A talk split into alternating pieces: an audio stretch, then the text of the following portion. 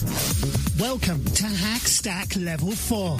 To get the most out of this show, please listen to the basic training of the first three levels, starting with episode number one. For those of you that have made it through all levels, congratulations. You are now at the pinnacle of understanding, the top block on the stack. So let's talk about the meaning of life. Here's your host, Koz. We must know it. All right. The answer to the ultimate question of life, the universe, and everything is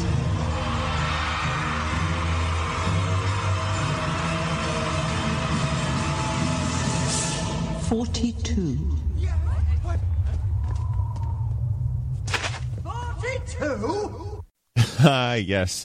That is from the Hitchhiker's Guide to the Galaxy. Right there, there you go. That was the big payoff. What's the uh, meaning of life? Answer is forty-two. Well, obviously, that's not the answer. That's kind of funny. Um, for you philosophy nerds out there, that is called a category error. And that's when you mistakenly assign a quality or action or character to something that you can't actually assign to that thing. So, questions like how much does love weigh? What is the color of courage? And even can God create a rock so big that he can't lift it? These are all category errors. Well, why is that last one a category error? Well, how big of a rock would it have to be uh, in order for God not to lift that rock? Well, it would have to be infinitely big. And rocks, by definition, are a finite thing with an end. So you're basically saying it would have to be an infinitely finite thing, which is which is nonsensical. But anyway, enough on the category errors. Um, we might actually come back to that in just a little bit, but there you go. From Hitchhiker's Guide to the Galaxy, the meaning of life answer is 42. But let's not talk about 42 right now. Let's talk about number 28. And that is the episode number we are on right now. And I am I'm pretty excited right now about this episode. Um, mainly because it's a, a personal milestone for me. When I had the idea for this show, uh, I knew the show was ultimately going to culminate in this episode. I didn't know how many episodes it would take, but conceptually, this is where I wanted to end things. Uh, you can't get more large of a question than the meaning of life. So my original plan was to to take you guys up the ladder, to take you up the stack, so to speak, and uh, in hack stack with the finale of the big question: What is the meaning of life? Now, after giving it some thought, I kind of enjoy doing this, and I will continue uh, to post episodes on various aspects of the uh, the five Fs in life. And for review, broadly, those five F's are fitness, finances, uh, friends and family, and faith, which is what we're talking about here in the big climax. Um, you know, what is the ultimate purpose of life? And I think for such a, a heavy question, this will actually be kind of a, a fun episode for you guys to kind of to go through. And how I'm going to do this is I'm going to walk you through a series of clips. Um, that's nothing new to this show, but what's somewhat unique about this these clips is most of these clips are given by atheists or non-believers or, or somewhere closer to that category of they either flat out don't believe in God or they're not sure if he exists, that kind of thing. And I'm going to walk you through what I would consider um, just, you know, so, sort of a normal person talking about this subject. And I'm going to kind of step up the clips, and each clip, it's going to get more in depth and more in depth. And we're going to end up at a, you know, a PhD, like super smart philosophical take on this subject. And that may sound a little intimidating, but it's it's actually trust me here, it's actually really really easy to follow. And you might be wondering, you know, why why are you always talking about atheists and theists? Why why why do you go to these extreme, right? I know there's a lot of people in there that consider themselves quote unquote spiritual or they believe in a higher power or something like that. Well, well, I'm going to talk about all that as well. It's just sometimes it's easy to highlight kind of these really opposite end of the spectrum type views because that will help clarify and focus in on things. So once we make that distinction between what theists typically say about the meaning of life and what atheists typically say about the meaning of life, uh, I'm going to dial it in just a little bit more at the end of the show to talk about some of the different religions and the other views on uh, the meaning of life. So I, I, think it'll be a really well rounded episode to get you guys uh, thinking. And of course, given the weight of the show, I've got some extra credit for you as well if you are so inclined to partake in such information. But for now, we're going to ramp up the first clip, and I am going to play something for you that I found on YouTube and it's it's given by an atheist. And from what I can tell, she's a, a, a teenage girl. Uh, I don't know, maybe early twenties, but seems to be just a normal girl who happens to be an atheist, and she's sort of wrestling around with this question about what is the meaning of life. And the thing I like about this clip is it's very it's very honest. It's it's very genuine. It's just someone that's kind of kind of searching and wrestling with this question. And I think most of us have been there at one time or another. And if you haven't, well, this will probably make you start to think of, of this big question. So uh, I'm going to play this clip, and that will set the stage for the rest of the episode. All right, fasten your seatbelts. Let's go. What ultimate meaning has life? In effect, what is the point? um, this is actually a really good question for an atheist because obviously we don't really have the leisure of, of having a higher power um, tell us what our purpose is or what or give us meaning to life. Um, and this is actually probably the most daunting part of realizing that I was an atheist because um, you know my entire perspective on life changed. I once had the comfort of knowing that I had a plan and there was a purpose and um, you know, there was a meaning. It was just something I completely accepted and didn't really ponder um, how lucky I was to, to just have that, you know? Um, but when I realized I was an atheist, and it's not something that you, you really choose to be, or at least a lot of people don't choose to be an atheist. Um, in America, I was raised religious and then realized one day, oh my gosh, I don't believe any of this stuff anymore. And um, so then you really do, you know, you lose your purpose in life that was just handed to you. You lose the meaning to your life that you just always blindly accepted. Um, and and it really worked when you accepted it. You know, you had that meaning. Um, you never had to think about, you know, what meaning was there you just knew. So, um, yeah, for a while I was very depressed, and um, then I don't know. It just I I feel that the purpose of life is going to vary um, for everyone. And that purpose is driven by what your internal passions or curiosities are. Okay, so there you go. A real quick clip.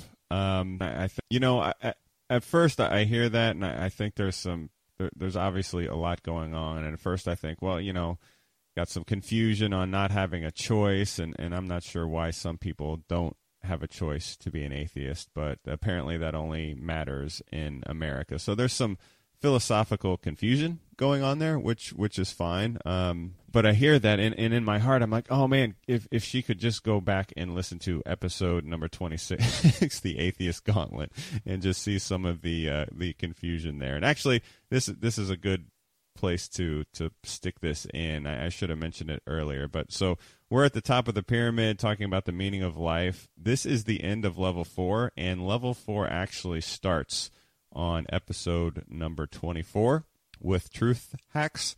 Um, if you haven't listened to all the episodes, but you're interested in these deeper questions and you sort of just saw this episode title, The Meaning of Life, and started listening to it, uh, for a full and proper discussion, uh, just to put everything into context, you probably want to go back and start with uh, episode 24. But anyway, back to this show. I mean, I hear like the how genuine this girl is and how like stressed she is and she even mentions the word depressed and, and i i hear this and i i just think of like the angst of youth and and it reminds me of this song like i don't listen to the radio much but it just so happened I, I've I've listened to the radio the last few weeks. I've kind of cleaning the intellectual palate and from audiobooks and in some of these podcasts on the meaning of life. So I just kind of been vegging out, listening to the radio, and I, I catch a glimpse of this catchy song that I've heard many a time, and for whatever reason, I just decided to listen to the lyrics, and man, it it's actually pretty deep, and it's it's by Twenty One Pilots, and it's called Ride. Yeah, that, that's it. Pretty pretty cool, pretty cool little jingle you know, not to read too much into that song, as as you can hear, kind of playing in the background, but it, it talks about some deeper questions in life. At least it seems to. You know, I, I take a bullet for you, but I don't see any bullets whizzing by my head. You know, would I really do that for you? I, you know, I don't know.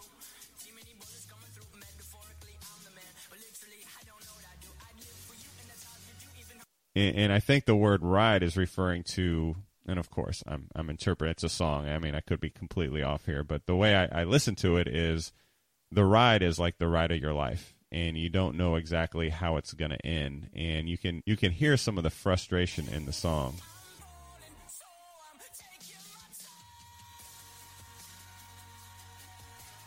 Yep, there you go, there you go. And then and then the song's jingle, you know, one of the the main parts of the song. He's just been I've been thinking too much. I've been thinking too much.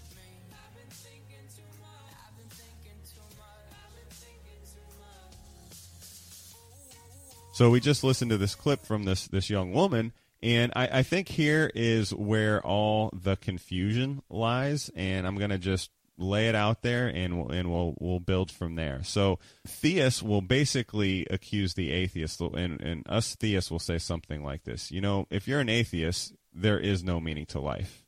And atheists hear that, and they they, they sort of take offense to that, and they're they're like, how can you say that my life has no meaning? And how what I just described is the confusion on this question. And that's what I want you to be aware of. And I think that's what was confusing uh, this young woman that we just heard. So there's two questions, and they make all the difference in the world. So the first question is, what is the meaning of my life? You know, what am I here for? Am I here to get a job and saving my 401k? Am I here to be a firefighter? Am I here to save the world? Like, what am I supposed to do here? And the other question is, what is the meaning of life? As in, like, life in general. Why is the human species here? Is there a reason for us being here? And the theist point of view is hey, if you don't believe in God, and in fact, if there isn't a God, then there is no ultimate meaning in life. So, put another way, the, the question is really confusing unless you ask it this way. And from now on, whenever you think of this question, I want you to ask it this way, or at least be aware of it in your head, and all the confusion will just disappear. And the question is Is there objective meaning to life. And that's that's it. The key word is objective. Is there an objective meaning to life? Now, I think there is, and I'm going to tell you what that is in very clear terms at the end, but it's something we're going to build up to. But I just want you to realize that, well, since you guys have been through truth hacks, you now know the difference between subjective and objective and that's where all the confusion lies. And sometimes I don't, especially for the the atheists that are like elite thinkers and highly educated. That look, they know this difference, and so I think they're kind of sandbagging and just trying to be dismissive and push the question aside. Um, like someone like we just heard is genuinely confused. And I, I think most of the people listening to uh, this podcast right now are probably somewhere in the middle but I want to push you closer to uh, a, a, greater understanding of this question. Now, now, whether you ultimately decide that life has no objective meaning or not, I mean that's up to you. Um, you're a free will creature entitled to that. I just want to make sure you understand kind of the the name of the game, uh, the stakes uh, that are involved in this question, and at the very least, just don't confuse these questions. There's a big difference between what's the meaning of my life and what is the meaning, what is the objective meaning of life. So hopefully that wasn't too confusing, but just to kind of highlight that, I am going to have uh, a bunch of atheists build my case for me. So I am claiming that if you're an atheist, there is no objective meaning. So with that in mind, we're going to listen to this next clip Um, you know, I found this clip. I, I got in my head. I, I, could just be making this up, but in my head, this is this is a guy in college, maybe studying in advanced degrees. Uh, the way he talks, I know for sure he's at least thought about this subject and done some study on this subject. So he may have advanced degrees. But anyway, uh, I think it's a little more advanced than the last clip uh, on an intellectual level, anyway.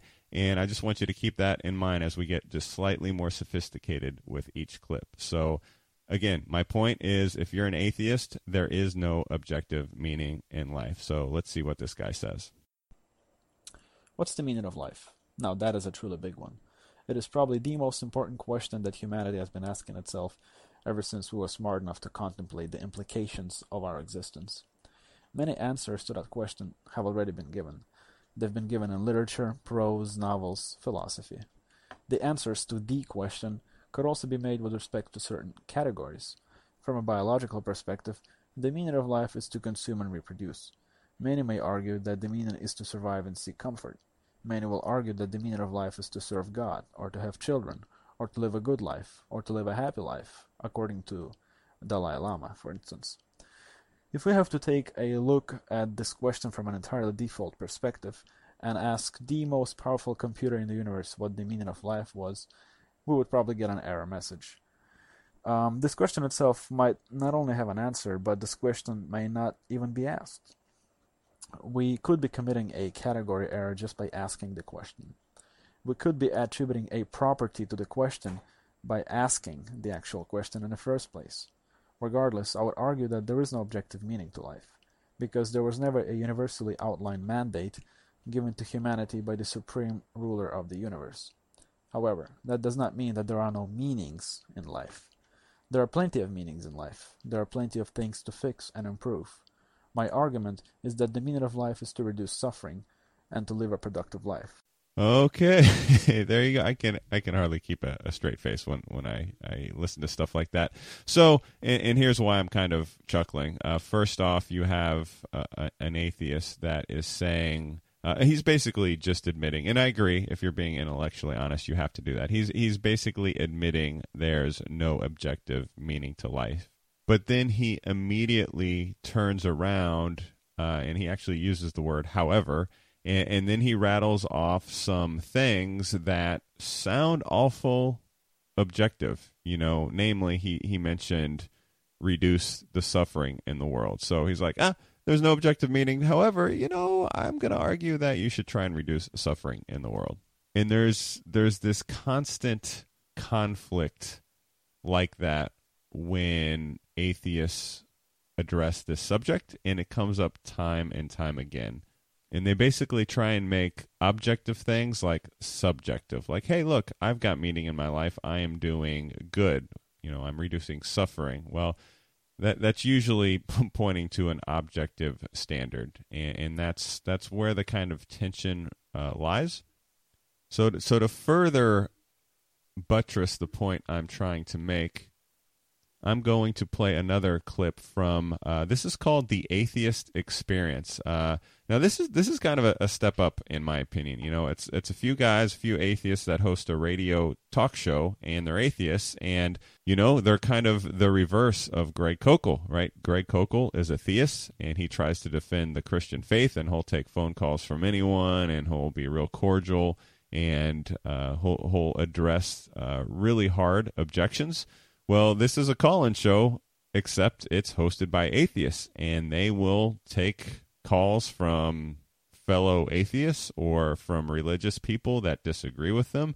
And I don't know, maybe I'm biased. I don't think they're as cordial and as nice, but I do have a, a fair amount of respect for their willingness to sort of put a stake in the sand and, and defend it. Um, I think they, they fail sometimes, obviously, but I want you to I want you to start to pay attention to to some of the common themes that you're going to see. They hear the question, the meaning of life, and there, there's almost an offense there that how can you say my life doesn't have meaning? And and there's just confusion, right? They're they're not answering the question, does life have objective meaning?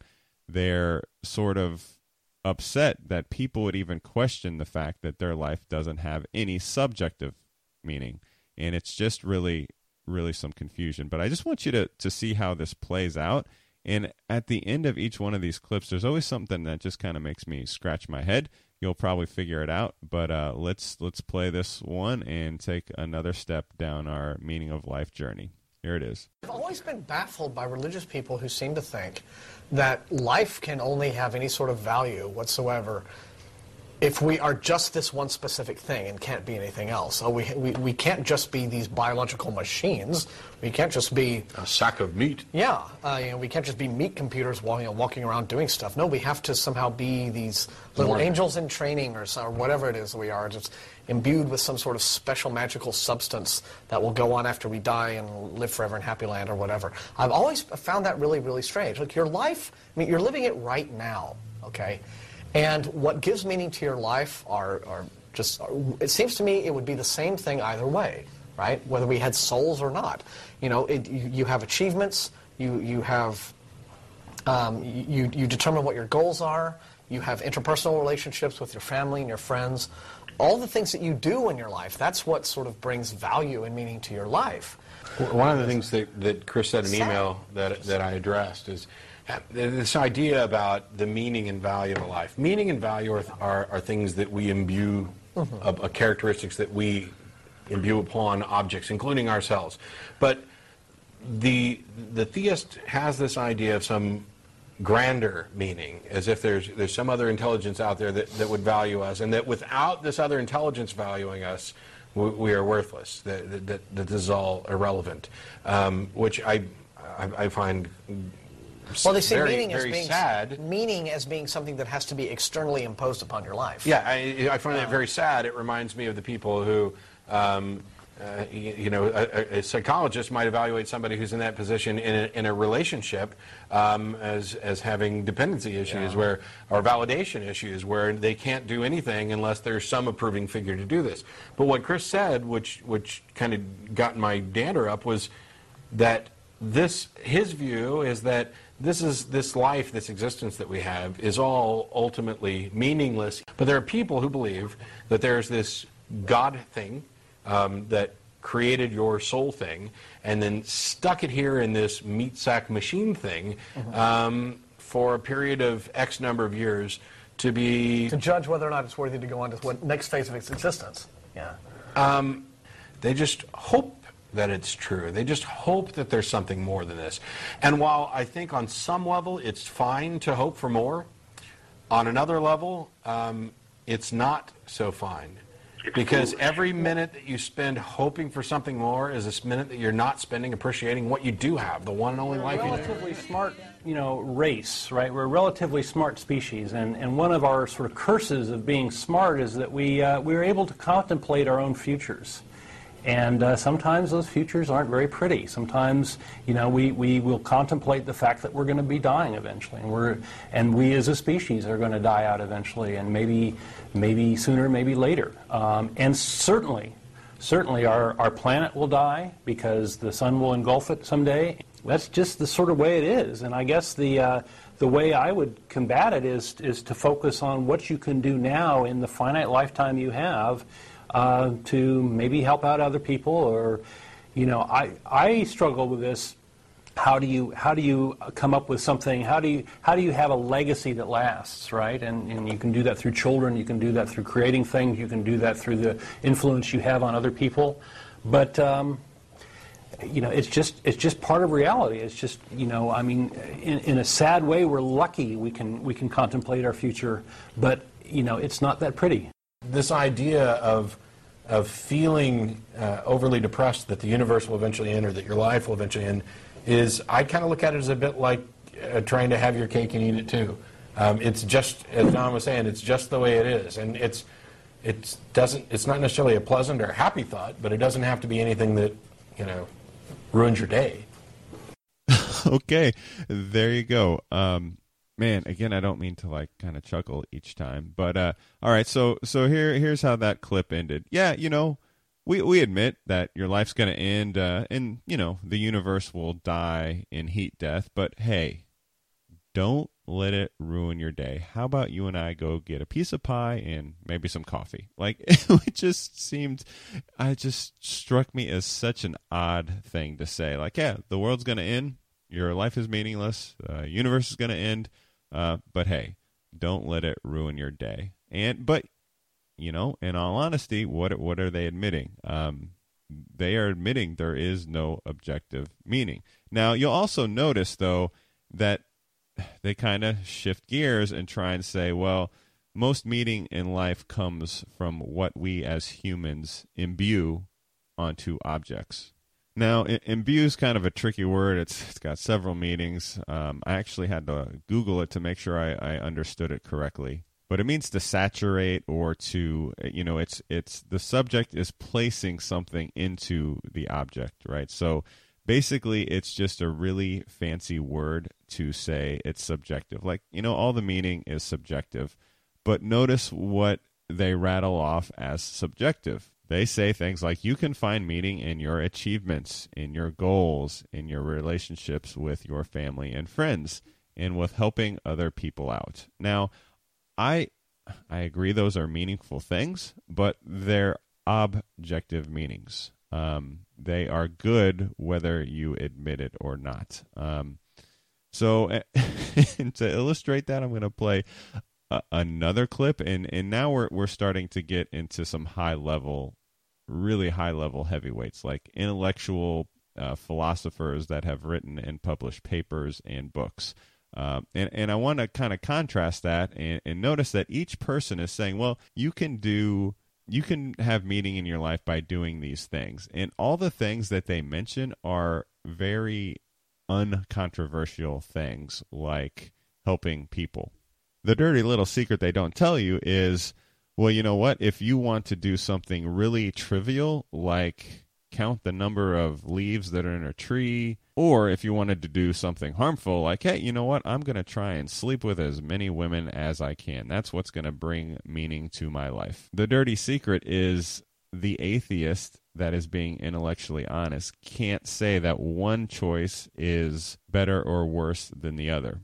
And those are a couple extreme examples. But in this clip, you'll notice it's an interview and it's going along fine. And the guy that is just doing his job, asking questions, sort of trips her up at the very end with a question with a question about Sudokus, uh, those little number puzzle things. And I, and just to bring things back full circle, I don't know if you guys remember this from uh, the clip I played uh, an episode or two ago with Christopher Hitchens where he was asked a question and he sort of stammered and stuttered and kind of fumbled and didn't know what to do. And back then I said, hey, r- remember that. Remember what he did. Because uh, that is a really good indication that someone truly doesn't have an answer. It's, it's kind of like, boom, uh, gotcha. Except these aren't questions that sneak up on you. Th- these are questions that are actually in the person's field that they have been studying for, in some cases, years or their whole life, but yet they still can't answer them and they still, you know, stumble and stutter and kind of seem like, uh, kind of, you got me on that one. So, anyway, it's just kind of a quote unquote tell, like if you're playing poker, that maybe the view is, is a little weaker than that person w- would like. But um, check this clip out, and I think you will see what I mean. All right, let's roll it. This is Philosophy Bites with me, David Edmonds. And me, Nigel Warburton. Sisyphus was a figure in Greek mythology who was condemned by the gods to roll a huge stone up a hill, only to watch it roll back down again, and to repeat this process ad infinitum. Even if poor old Sisyphus came to terms with his fate and ended up enjoying it, it doesn't sound very, well, meaningful. This week's Philosophy Bites is about meaning in life with an eminent philosopher from the University of North Carolina, Susan Wolf. To say of someone that they're living a meaningful life, she says, it's not enough that they're happy, nor does it necessarily mean they're especially moral, devoting their lives to others. Meaning is a separate category from fulfillment or morality. To live a meaningful life requires engagement in activities or relationships that are objectively valuable, and it's not valuable to spend your life in the equivalent of Sisyphean stone pushing. Susan Wolf, welcome to Philosophy Bites. Thank you. I'm glad to be here. We're going to focus on the topic of meaning in life. What is that? It's a dimension of a good life? We tend to think that some people's lives are more meaningful than others. Sometimes we feel there's something missing in our lives, and it's not just pleasure, it's something more difficult to get a handle on, and meaning is the word that comes up to try to express that. You want something that will be more rewarding in a special way. And is that a moral question? You know, what is the meaning in my life? It's not the same question as what is the meaning of my life. When talking about the meaning of life, we often think of it in terms of what's the purpose of life? What am I put on this earth for? That sounds almost like a religious question. That's different from thinking about whether my life is meaningful. Does it have something in it that gives it a point? I think I started thinking about this subject as a result of thinking that philosophers and maybe everybody else tend to think of life in terms of two other categories, neither of which meaning fits, namely happiness or self interest. You know, what I want out of life is to be as happy as possible. So that's one dimension of a good life, for it to be happy or go well for oneself. And another is morality or being good from an impersonal standpoint. But it seems to me that many of the things that we do in life don't fit into either of those categories as really what's driving us. I'm really interested in meaning to someone's life. So let me give you two kinds of examples. And I think they're the most familiar things that people structure their lives around. One kind will have to do with personal relationships, and another kind with any kind of non personal but vocational or activity that you're really engaged in. So start with doing something for your children, making a an elaborate Halloween costume for her. Well, this is an American example since Halloween isn't such a big holiday here, perhaps. I can just remember spending hours, really losing tremendous amount of sleep trying to get the costume just right for my daughter's Halloween parade the next day, thinking, I'm not doing this because it's in my self interest. It's not making me happy. If I got a few more hours of sleep, I would be better off. On the other hand, I'm certainly not doing it because it's better for the world or because I have a moral duty to make an elaborate Halloween costume. I'm doing it for my daughter. But having this relationship with my daughter, loving my daughter, doing things out of love for her, that's one of the things that gives meaning to my life. Another kind of example is writing a philosophy article and working very hard on writing the philosophy article. So I've gotten two drafts, but I keep working at it to make it better. And it can be painstaking, it can make you nauseous. Again, you can lose sleep over it. If you've got tenure, you're not that many people are going to notice the difference. I'm not sure that I'm better off by making it that little bit much better. Certainly, the world doesn't care that much. I could do much more good if I were raising money for Oxfam or whatever.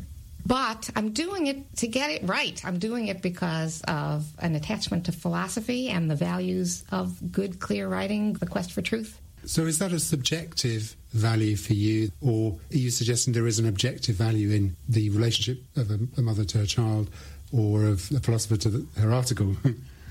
Well, you seized on just the right, the right two things. On my view, it's essential to meaningfulness that it has both of those things and that they're appropriately linked. So the idea of meaning is the idea of doing something that you are subjectively very attracted to, engaged by, excited by, but that the thing to which you're devoting all this energy and attention is objectively valuable. If I didn't love philosophy, then it wouldn't give meaning to my life to keep banging my head against the wall to get a better article. On the other hand, if what I loved was not philosophy but Sudokus, and I was just spending hours on end trying to solve the ultra hard Sudoku, that wouldn't be objectively valuable, and so that also wouldn't give meaning to my life. Would it be fair then to contrast your view with an existentialist viewpoint? Somebody like Sartre is going to say that you have to create your own meaning in life from your subjective choices. There is no objective value out there. That's just the human condition. Whereas you're saying meaningfulness comes from the combination not of creating your values, but of, of enjoying the things that you do and, and wanting to do them and them having some objective value. Yes, that's exactly right. So my view is that Sartre's view, in the end, collapses, that that's not meaningfulness. I mean, it might be a kind of authenticity and you're fully consistent with yourself, but there's no category of meaningfulness if there's no objective value. Going back to that example of Sudoku, what makes philosophy better than Sudoku then? Because somebody's going to say, well, philosophy is just like Sudoku, you're just solving little problems. It's a good way of passing the time. But beyond that, there's nothing objectively valuable about philosophy. Actually, it's a good question. And I think probably the worry is that there's nothing objectively valuable about philosophy. Um, so it's easier to say why Sudoku isn't valuable than why philosophy is, which is, well, it's not doing anything good for anyone else. It's not creative. Obviously, in answering it this way, I'm showing that I don't have a theory of objective value. Okay, those Sudokus or Sudokos or however you pronounce them, uh, those really tripped her up, and she had to admit, and I quote, I don't have a theory of objective value. I hope you're starting to see the tension. It should just show up time and time again. And I hope you feel a little more comfortable with that. Here is obviously a very smart woman, uh, very uh, decorated in academics, published papers, a professor at university. He's been studying this for a long time, given a lot of thought to this, and is tripped up by that relatively simple question. And the reason she's tripped up is because there's there's tension there. She she understands, and I would say intuitively, like all human beings get this, but she understands the objective value in certain things. She just can't explain that and let me qualify it, she can't explain it without invoking an external standard like God, which I would argue emotionally or for whatever reason she doesn't want to do. So that's why these simple questions trip people up. Now I've got just a couple more uh, of these little clips, and then we'll start to go into uh, some solutions, and and I think this will all start to make sense at the end. So let me play another clip, and this is real similar to the last one. Another highly educated intellectual philosopher, and here is his take on this uh, conundrum on the meaning of life. So, what exactly are we asking when we talk of life's meaning? Thaddeus Metz is Distinguished Research Professor in Philosophy at the University of Johannesburg, and an, he's been giving some of his own deep thought to it. His recent book is an analytic study of meaning in life, and it's fired up some lively debate and discussion. He's trying to come up with a plausible theory of what all the meaningful aspects of a life have in common, and perhaps all the meaningless ones as well. These days, most of us who think about this philosophically draw a distinction between the meaning of life on the one hand and meaning in life on the other. Uh, and when we speak of the former, when we talk about uh, meaning of life, many of us uh, restrict that phrase to talk about what would make human life as a whole meaningful, or the why is the human species here, or what is the point uh, of human life as such. But when we talk about meaning in life, we could also talk of meaning in a life. We're talking much more then about how might a particular person live her life so as to enrich it with meaning uh, or significance. So, where is the interest in the account now? In that situation, the meaning in life, enriching a life, or the purpose of life? Well, both are going on. I, in particular, have focused uh, quite heavily on what would make an individual's life meaningful, and so have most of the other philosophers. But recently, uh, some have noticed that there's been a dearth of work on the larger question of what might make uh, the human species uh, meaningful, and so that's there's a bit of an upswing on that. Mm. So where do you start with your account? Do you start with happiness? Only to set it aside right? So part of what I do is to say, look, if we're talking about what makes a life meaningful, it seems like just we're not talking about what makes a life happy. They seem like two different things. Um, so when I'm uh, eating chocolate ice cream and watching a television series, um, I'm pretty happy. Uh, there's a lot of pleasure going on there, but it's not a good candidate for what would make my life meaningful. And conversely, it seems like we can have, uh, just as we can have happiness without meaning, it seems possible to have meaning without happiness, uh, unfortunately. Perhaps not the best sort of meaning. Uh, but often we think that meaning can come from sacrifice. Mm. So if I think of Nelson Mandela uh, spending his 27 years in jail, uh, but doing some good uh, by virtue of having stayed in jail, and more generally struggled against apartheid, I doubt it was pleasant for him. Let's go to the two sides of the ledger that you talk about. One side is the supernatural side, the other side is the naturalistic side. Perhaps mm-hmm. if we could explore that a little bit. The supernatural side, for a lot of people, this will come naturally, and that is that there is something greater, grander, there's something cosmic, possibly God, uh, that helps settle the question of what is meaningful in life. Mm-hmm. Tell me about how you see the supernatural side. The standard view is that uh, meaning has to come by relating to God in some way. That's the most common view, and it's the one I explore the most in my work. Even more specifically, uh, it's common to think that uh, meaning would come by playing a role in God's plans. The trick is to figure out what God's purpose for the universe is, or what His purpose might be for you in particular. Uh, and the more you uh, uh, do to carry out His intentions for you, the more meaningful your life. That's the most common view. Which enables us then to trip across to the other side, which is the naturalism or the naturalistic side. Tell me about the way you approach that. Right. So the naturalist denies that we need God or a soul to have a meaningful life. There are usually two versions uh, uh, drawn here a distinction between subjective and objective views. Subjective views say what makes your life meaningful uh, depends on the subject, depends on the particular individual and what she wants or what she aims for or what she believes. And the existentialist, in particular Jean Paul Sartre, is often associated with this kind of perspective. According to him, life, your life is meaningful just, uh, its meaning is a function function of the particular particular choices you make. One person will make certain choices, and that's meaningful for her. If another person makes other choices, uh, that other life plan uh, uh, is equally meaningful. Objectivists deny that. Um, they say, no, there's certain kinds of choices that you really ought to make if you want to have a meaningful life, and some choices are intuitively meaningless. If you choose to uh, simply eat chocolate all day um, uh, or collect uh, uh rubber bands, um, those are possible. You can fulfill your goals uh, if those were your ends, but they wouldn't make your life nearly as meaningful as if you uh, created an artwork or raised a child with love, for example.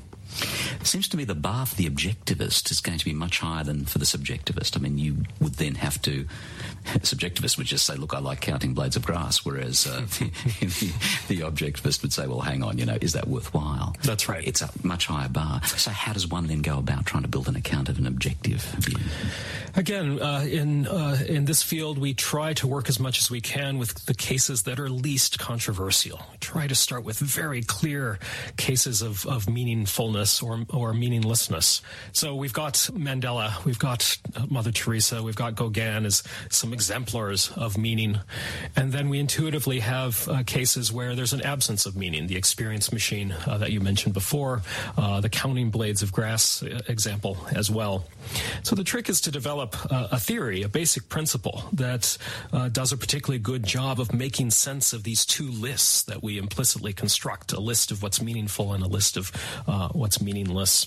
And so the burden on the subjectivist is to make sense of uh, the widespread, firm conviction that there really was something to Nelson Mandela and Mother Teresa, at least in our stereotypical descriptions of them, that made them particularly meaningful. And it doesn't look like a particularly good explanation is that they just did a better job of uh, achieving whatever random ends they happen to pick. It seems to be something about the particular content of the choices they made that is relevant to the meaningfulness of our, their lives.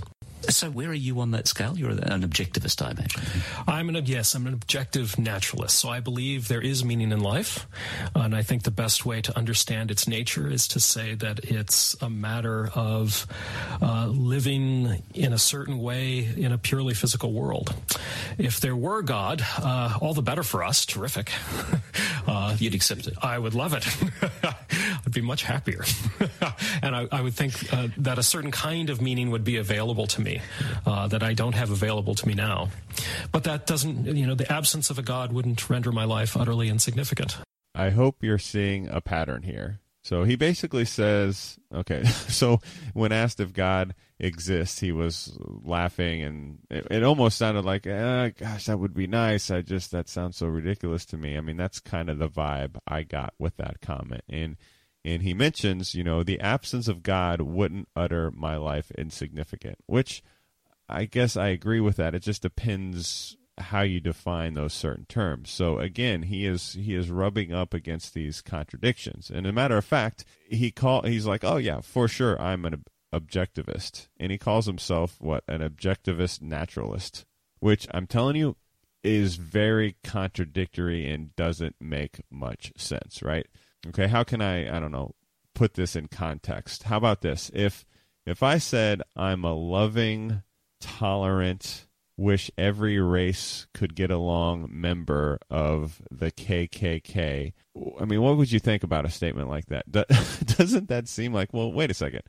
The KKK is for white supremacy and segregation, but you're you're a member of that and you also say that you want all races to get along and be tolerant and loving and live together nice. Like those those just don't go together. So when someone says they're they're an objective naturalist, I mean naturalism is like materialism and that's like an atheistic kind of view. In objectivism, you're you're talking about an external standard like a god. So, you know, I don't know exactly what he means when he says I'm an objective naturalist. I just want you to realize that some sometimes really smart people make some some nonsensical statements, uh, and I think that's not because they're not smart.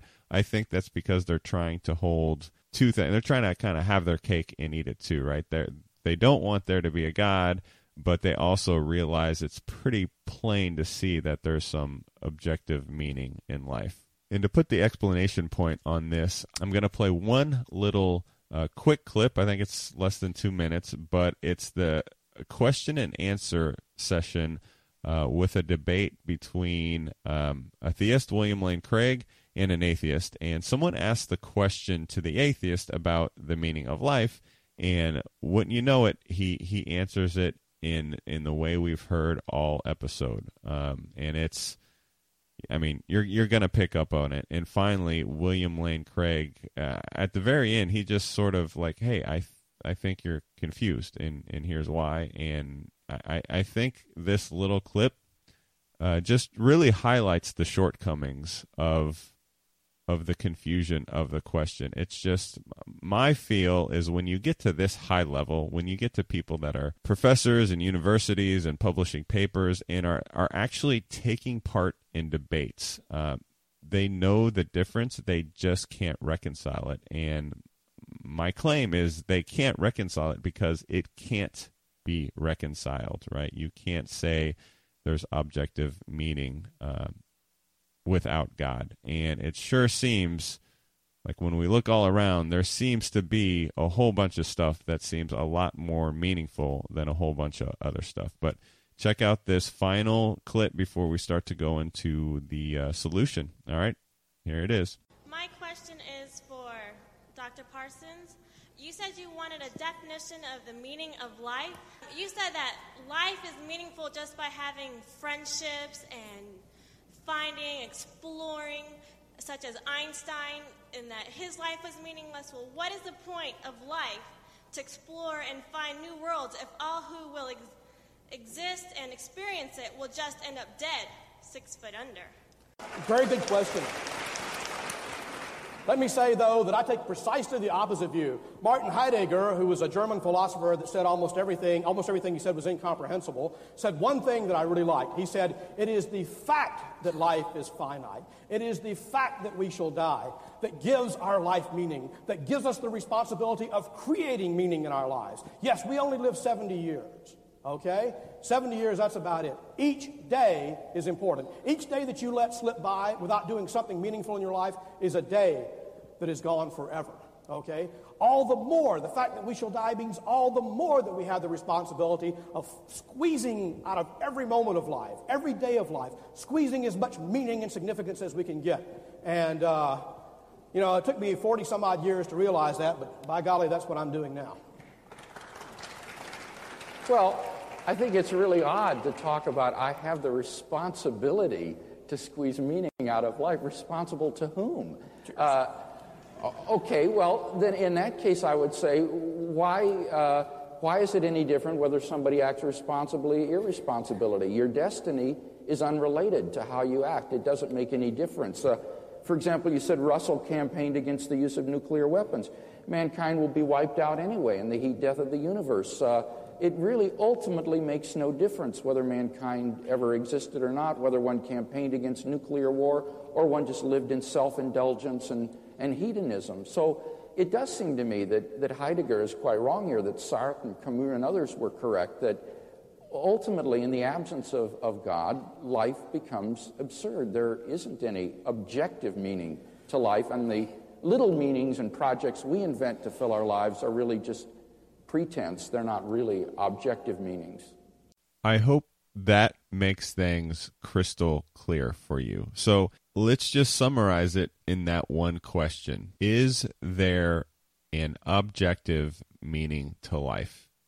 If you are an atheist, you have to say, correct. There is no objective meaning to life. Period. End of story. But if you cling to that, that makes so many other things so hard to explain.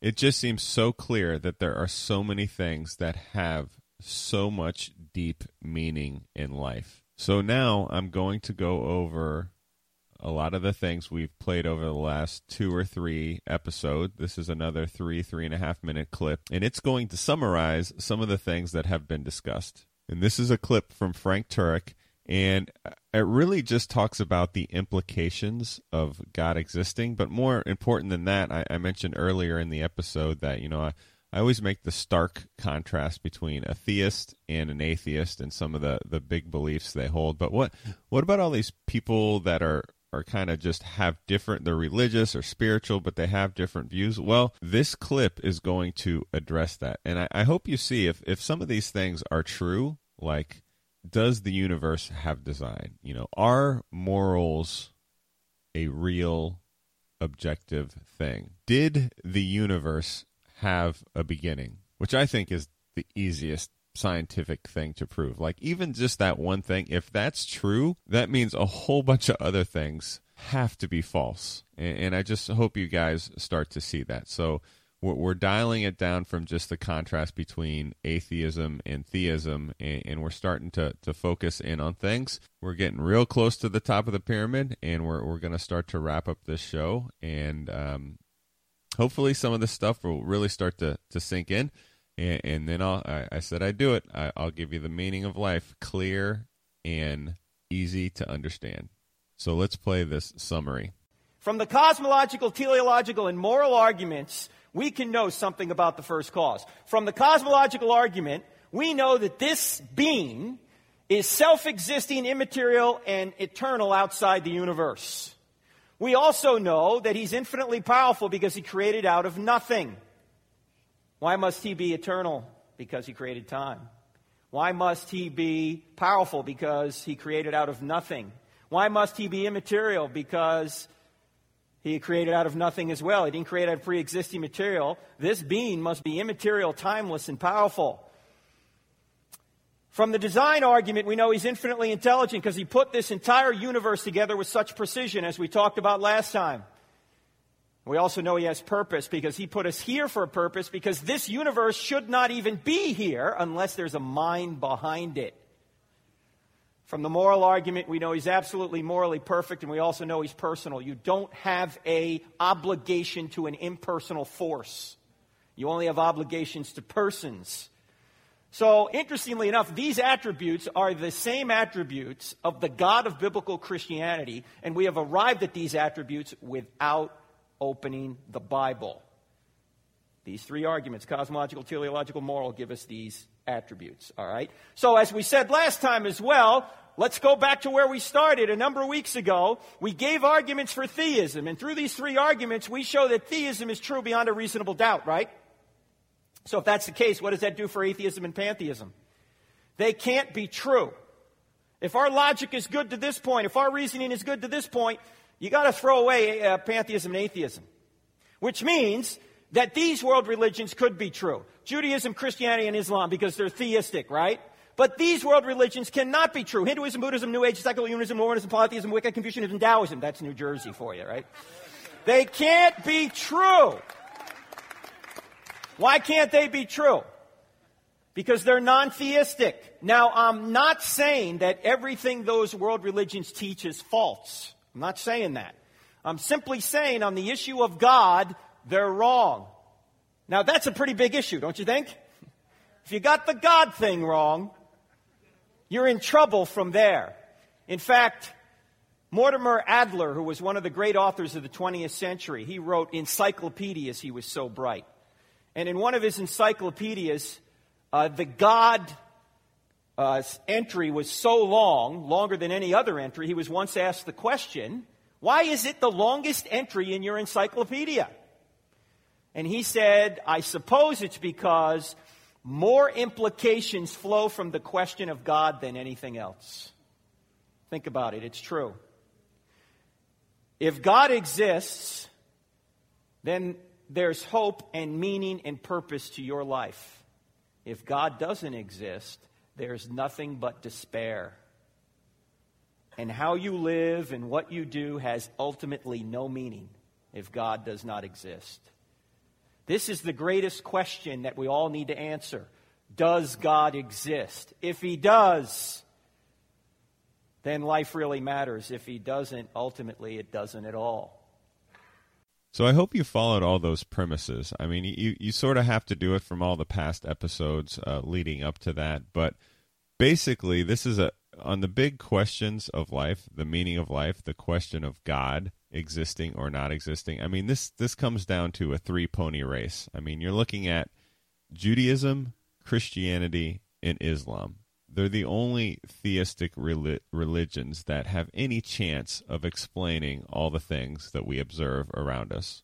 So I just want you to keep those three religions in mind Judaism, Christianity, Islam. And right now, though, uh, here is the, here's the big pay- payoff from listening to this entire episode. Uh, I'm going to play a clip from uh, Frank Turek. It's only maybe a minute long, and in clear terms, it gives the meaning of life. Obviously, I want to unpack that a little bit and expand upon it, but I think it's very, very simple and very clear. And here it is. Now, back in 1988, there was a professor that did some research into the psychological state of Americans. And he found that the baby boomer generation, baby boomer generation basically began after World War II, as you know, those, those you who were born after World War II. He found that they were 10 times more depressed, or that they're 10 times more likely to be depressed than the previous generation. 10 times! Now, why do you think that is? Why? No purpose. They don't understand what the purpose of life is. The purpose of life is not the satisfaction of your desires. The purpose of life is to know God and make Him known. And we've gotten away from the true purpose and we've pursued our desires, selfishly pursued our desires, and when we pursue them, we realize that we can't get the happiness or contentment we want. Why Jesus said, if you want to find your life, what do you need to do? Lose it. If you want to follow me, you got to deny yourself and take up your cross. You can't get happiness by pursuing it. It's a byproduct of doing what you should do. So that's it, folks. That is the meaning of life to know God and make Him known. Now, I'm going to explain that a little bit further in just a little bit, but I need to dial down really, really to a fine point. And to do that, I'm going to play a few Bible verses for you. So this, again, this will be real quick. This is only about uh, I don't know, maybe two, two and a half minutes long. But I want you to listen to these words and just tell me who you think this is uh, referring to. Just kind of think about this. See, my servant will act wisely. He will be raised and lifted up and highly exalted, just as there were many who were appalled at him. His appearance was so disfigured beyond that of any human being, and his form marred beyond human likeness. So he will sprinkle many nations, and kings will shut their mouths because of him. For what they were not told, they will see, and what they have not heard, they will understand. Who has believed our message? And to whom has the arm of the Lord been revealed? He grew up before him like a tender shoot, and like a root out of dry ground. He had no beauty or majesty to attract us to him, nothing in his appearance that we should desire him. He was despised and rejected by mankind, a man of suffering and familiar with pain Like one from whom people hide their faces, he was despised, and we held him in low esteem. Surely he took up our pain and bore our suffering, yet we considered him punished by God, stricken by him, and afflicted. But he was pierced for our transgressions. He was crushed for our iniquities. The punishment that brought us peace was on him, and by his wounds we are healed. We all, like sheep, have gone astray. Each of us has turned to our own way, and the Lord has laid on him the iniquity of us all. He was oppressed and afflicted, yet he did not open his mouth. He was led like a lamb to the slaughter, and as a sheep before its shearers is silent, so he did not open his mouth. By oppression and judgment he was taken away. Yet who of his generation protested? For he was cut off from the land of the living. For the transgression of my people he was punished. He was assigned a grave with the wicked, and with the rich in his death, though he had done no violence, nor was any deceit in his mouth. Yet it was the Lord's will to crush him and cause him to suffer. And though the Lord makes his life an offering for sin, he will see his offspring and prolong his days, and the will of the Lord will prosper in his hand. After he has suffered, he will see the light of life and be satisfied. By his knowledge, my righteous servant will justify many, and he will bear their iniquities. Therefore I will give him a portion among the great, and he will divide the spoils with the strong, because he poured out his life unto death, and was numbered with the transgressors. For he bore the sin of many, and made intercession for the transgressors. So I mentioned the three pony race earlier, and that being between all the theistic religions, that being Christianity, Judaism, and Islam. Well, h- how do you further dial in to see which one of those are true? Well, you can partake in a lifetime of study, and I actually there's there's benefit to that, and I would I would suggest you continue your study into this uh, topic in your exploration. But the clip I just played, let me know what did that sound like? Who who did that sound like to you? I mean, I don't know about you, but to me, man, that that sounded a whole lot like Jesus. Well, guess what? I think it is, but it may surprise you. That verse, yes, it's in the Bible, but that's actually in the Old Testament of the Bible, also known as in Jewish circles the the Tanakh. In the Tanakh consists of the teaching of Moses, also known as the Torah, and then it also has the prophets in the writings. So basically, what the Tanakh is, it's basically the Jewish Bible. Okay, well, Christians have the Old Testament and the New Testament. So pretty much the Tanakh is the Old Testament. And here's what's so interesting about that verse that you just listened to. That was written, depending on the the scholars and archaeologists, but it's pretty much written somewhere between 600 and 800 years before Christ. And man, tell me tell me how that's possible. I mean, you've you've got something that seems by all accounts to go into really really detailed account of crucifixion before crucifixion was even the capital punishment of the Roman Empire. But yet it seems to explain the crucifixion of Jesus to a T.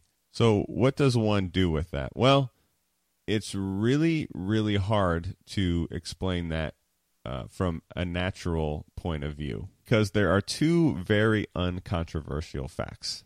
A, that that that verse, that's Isaiah 53 from the Old Testament, was written uh, just called 600 years before Jesus was actually crucified. Here's the other thing Jesus was a real person and he was actually crucified on a Roman cross. These things are very uncontroversial and widely accepted. Uh, what most people don't know is what do you do with Isaiah 53? I mean, most people have never heard of that. I don't know if you're listening to this podcast, that's the first time you've heard that, but that's kind of mind blowing. That's something that I think is worth answering, you know, for your own personal benefit. How does that happen? So, when you talk about a three pony race, when you talk about these major theistic religions, they truly come down to the question of Jesus. And just a little rewind, it's only one minute, but just a little rewind from last week, if you listen to, or I mean, last episode, if you listen to uh, the Berkeley lectures. Here is a very straightforward, common sense approach to sort of hashing out this question about Jesus. Here it is. Now, I want you to consider this argument because it strikes me as a very straightforward and reasonable argument. Jesus claimed to be the Messiah. Either he was the Messiah or he isn't the Messiah. If he is the Messiah, the Christians are right and the Jews are wrong. If he's not the Messiah, the Jews are right and the Christians are wrong. But under no circumstance can they both be right. God is either personal or he's not personal. If he's personal, Jews and Christians and, and Muslims are right on that point at least, and the Hindus are wrong. Or uh, if he's not personal, the Hindus are right and the others are wrong, but under no circumstances can they both be correct. When you die, you go to heaven or hell or get reincarnated or go to astral worlds or go to the grave, but you're not going to do them all. do you see the conflict at the foundation of the religious enterprise? Different religions have different pictures of the world. These Pictures are incommensurable. They can't be collapsed back into each other and all be basically the same. They contradict each other. Okay, so we talked about the three pony race, and you've got Christianity, Judaism, and Islam. Now, within those three, to try and further dial that down, you're really talking about Jesus. And that's why I brought up Isaiah 53. Because for those of you that don't know, um, Christianity believes everything, uh, traditionally believes everything about the Old Testament and the Jewish Bible. Jewish people, on the other hand, do not believe that Jesus is the Messiah. So that's kind of the sticking point between those two religions. So that's why I really put, well, I put it in there for several reasons. But Isaiah 53 is a way to sort of get that discussion going between, you know, who is this Jesus guy and why is he seemed to be mentioned in your Jewish Bible and yet you guys don't believe that he's the Messiah. Like that's that's a, a conversation worth having. Because I can tell you right now, most of my Jewish friends have no idea that this verse is in their Bible. In the scholarly answers that I've heard that try to explain that verse away, I mean, everyone's entitled to their take on those things, but they're just not that satisfactory to me. And to to be fair, I, I haven't talked a whole lot about Islam on this show. I, I have read the Quran, and the, I've got uh, some reasons why I think it is uh, incorrect on the question of Jesus. The main point being written hundreds of years after the New Testament was written. But to come full circle, the point of this show was really to get you guys thinking. I, I hope you realize that there is objective meaning in life, and I think it's pretty clear where that's pointing to why. Uh, I hope I've sparked your intellect enough to continue to take a journey and to further that one more step because I truly think uh, the meaning of life is to know God and to make Him known. I'm going to play one last final clip that will get your wheels turning a little bit on this person of Jesus. Who who was this guy? And ironically, it starts off with uh, a young person with a little angst. Right, we referred to that early in the show. So the angst of youth, and he is addressing uh, a question to Frank Turek, and this is an account uh, of that discussion from his book, uh, Stealing from God. So here is the final clip of this episode. One student was highly critical of the New Testament, but he didn't seem to know much about it. So I asked him if he had ever read the Gospels. He was flummoxed. He admitted that he never read them. The young man had rejected the good news without even knowing what the good news was. I took him off to the side and paraphrased a famous description of Jesus from a sermon called The One Solitary Life. It goes like this. He was born in an obscure village, the child of a peasant. He grew up in another village, where he worked in a carpenter shop until he was 30. Then for three years, he was an itinerant preacher. He never wrote a book. He never held an office. He never had a family or owned a home. He didn't go to college. He never lived in a big city. He never traveled 200 miles from the place where he was born. He did none of the things that usually accompany greatness. He had no credentials, but himself. He was only 33 when the tide of public opinion turned against him. His friends ran away. One of them denied him. He was turned over to his enemies and went through the mockery of a trial. He was nailed to a cross between two thieves. While he was dying, his executioners gambled for his garments, the only property he had on earth. When he was dead, he was laid in a borrowed grave through the pity of a friend. Twenty centuries have come and gone, and today he is the central figure of the human race. I am well within the mark when I say that all the armies that ever marched, all the navies that ever sailed, all the parliaments that ever sat, all the kings that ever reigned, put together, have not affected the life of man on this earth as much as that one solitary life. I then said to the student, I don't care where you're from, how you were brought up, or what your current beliefs are. Jesus Christ was undeniably the most influential human being to ever walk this earth. Anyone honestly pursuing truth has to at least read what he allegedly said. You may disagree with it, you may not think it's true, but you have to at least read it. He agreed, but I don't know if he followed through. It's sad, really. If I ask students, is our greatest problem ignorance or apathy? I'm afraid someone will say, I don't know, and I don't care. G.K. Chesterton famously said, The Christian ideal has not been tried and found wanting, it has been found difficult and left untried. Indeed, our biggest obstacle is not the evidence, the character of Christ, or the challenges of the Christian life. Our biggest obstacle is ourselves. We want to go our own way and do not want to be encumbered by anything that smacks of divine authority. Augustine said, We love the truth when it enlightens us. We hate the truth when it convicts us. Can you relate to this? I can. When I want to do something wrong, I hate it when someone calls me on it. Quite often, I don't want to acknowledge that there is a God and I am not him. As rebellious people, we want to suppress the voice of moral restraint to get what we want. Perhaps we don't realize that God gives us moral restraints for our benefit, not his. As an infinite being, God can't be hurt by our sin or helped by our obedience. Rebelling against God won't decrease his infinite attributes any more than praising him will add to them. We only hurt or help ourselves by such behavior. In this fallen and dangerous world, God's moral commands serve to protect us and demonstrate that life has an objective purpose. In other words, morality directs us toward our ultimate goal in life. If there were no meaning or purpose to life, there would be no right way to live it, which is why atheism can't escape the horror of anything goes morality. But since there is a right destination in life, to love God and others, there is a right road to get there. Our problem is that we don't follow that road very well. That's why Christianity is not, contrary to popular opinion, all about having your good deeds outweigh your bad deeds. That's what other religions teach, and it doesn't work that way. Since when do your good deeds expunge previous bad deeds from your record? No matter how many good deeds you've done, they can't change the fact that you're guilty of bad deeds. The God of perfect justice can't allow those to go unpunished, or he wouldn't be the standard of perfect justice. That's why Christianity is not about being good. Christianity is about being redeemed. We've all fallen short of God's good and perfect standard, which exposes our need for a Savior. So morality doesn't save us, but it can lead us to a saving knowledge of the one who can save us. After all, you won't know you need a Savior unless you know you've broken the law. As the Apostle Paul put it, the law was our guardian until Christ came, in order that we might be justified by faith. The law can't save you. It can only reveal your need for salvation. The law is like a mirror. It can show you that your face is dirty, but the mirror can't leap off the wall and clean your face. It simply points us to the purpose for which we were created, to know God and to make him known.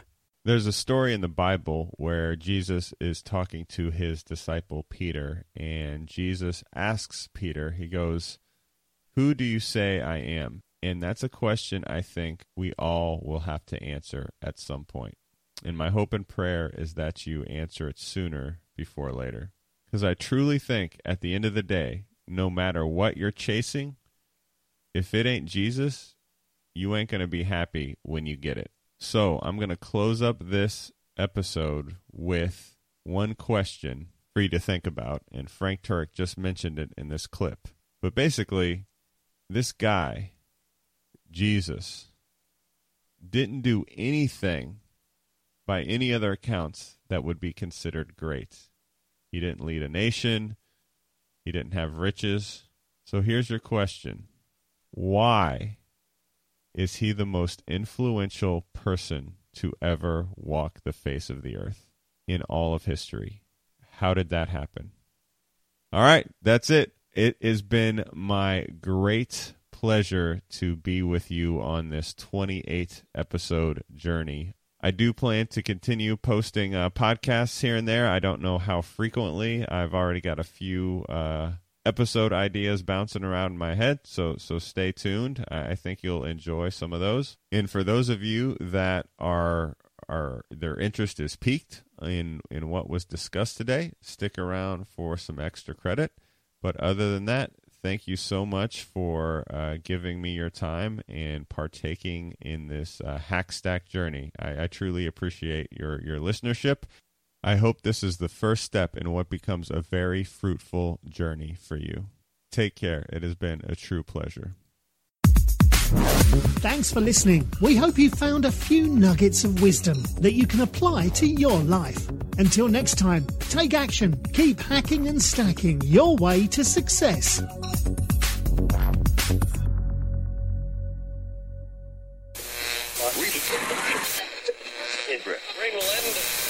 There is nothing wrong with your mobile device. You are venturing into deeper meaning and higher learning. It's time for extra credit. Well, thanks for sticking around for extra credit. We are going to explore the topic covered in this episode a little bit further, specifically Jesus. And when you talk about things like religion and specifically Jesus, uh, to me there there's always two parts of things. There is there's the emotional part and the intellectual part. So the intellectual part, I have some book recommendations that you may want to uh, write down. I, I, I, truly believe you need to both uh, pursue with heart and mind. And for the mind aspect of it, there's there's a few books. There is a book called The Case for Christ by Lee Strobel, S T R O B E L, Lee Strobel. Uh, that's got really good uh, takes on arguments and just some of the sticking points that people uh, tend to debate over. Uh, anything by Frank Turek, T U R E K. I've mentioned him several times. I've played a ton of clips from him. Hugely influential on the way I think. Uh, his most recent book, Stealing from God, which was the last clip played, is just absolutely phenomenal. There's another book I, I, highly recommend. It's a little bit more obscure, but it's it's a really really good book. It's uh, called "The Case for the Resurrection of Jesus," and that's by Gary Habermas, H A B E R M A S. So those are some some really good books that truly truly address the intellectual side of things. Uh, I don't want to neglect uh, the emotional side and the relational side of, of things. And that's why I'm about to play for you a full audiobook. And it's a book that is written as if uh, this person were to be hypothetically uh, invited to a dinner with Jesus and what exactly that would look like. And it's called Dinner with a Perfect Stranger. And it's a couple hours long, but it does a really, really good job of uh, addressing a, a few st- sticky intellectual questions, but really how those tie into personal relationships and the relational aspect of you know being in communion with God. So it's really it's just a really cool book and honestly when I first started listening to it the first opening it, it felt a little bit cheesy to me but I as the book went on I really really enjoyed it and I, I want to share that with you now. So this um, you know just consider this a way to uh, you know if you're already a, a, believer is to you know maybe grow in your walk a little bit. And if you're not and you're just kind of exploring i think this is a, a really good um, a really good starter book. So so there you go. And one other thing to consider just because it made such a huge impact in my life uh, and you know in my spiritual life uh, there's a thing called the Great Banquet. I know there's a ton of them here in Indiana, but if you want, you should go to Google and just put Great Banquet and then type in your state name. So, Great Banquet, I don't know, Florida, Great Banquet, Texas, uh, whatever. There is probably a high probability that there is one of these in your state or within driving striking distance or whatever. I mean, heck, I, I even think it's totally worth getting on a plane. But basically, the long and short of these things are they're a three day spiritual retreat. And you go there and you turn off your cell phones and you totally get off the grid and you just focus on your relationship with God. And, and how they do that is with your you're with a group of people um, same sex. So you're either with a group of guys hanging out for a weekend or, or a group of gals uh, hanging out on the girls' weekend. And you go there and you're totally taken care of. You usually sleep in the church. Every meal is taken care of. And you basically listen to, um, I don't know, what could be described as, you know, I think it's like 15 talks over three days. And I know to some of you that sounds like absolutely miserable, but it is such an amazing ride uh, to do, to do that. Um, you hear people's personal testimony.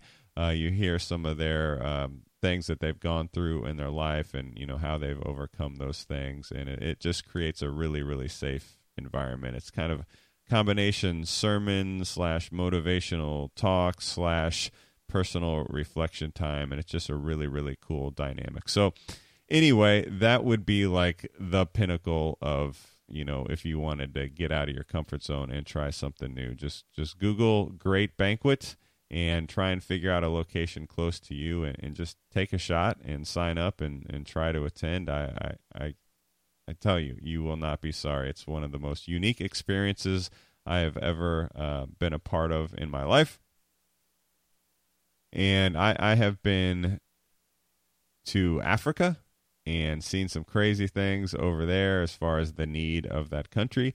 And I've also done this thing that was pretty much right in my backyard. I mean, it's at this church that's like a mile away from my house. And I'm telling you, this this by far was the most impactful thing that I've ever been a part of is to go through this great banquet. I mean, this was you know, at this point it's like five or six years ago, and it, it seems like it happened yesterday, and it's just just an amazing experience. So that's my sales pitch there. You know, I'm just throwing out ideas for you guys to uh, increase uh, that F, right? That faith. You know, it's the most important F in the five Fs.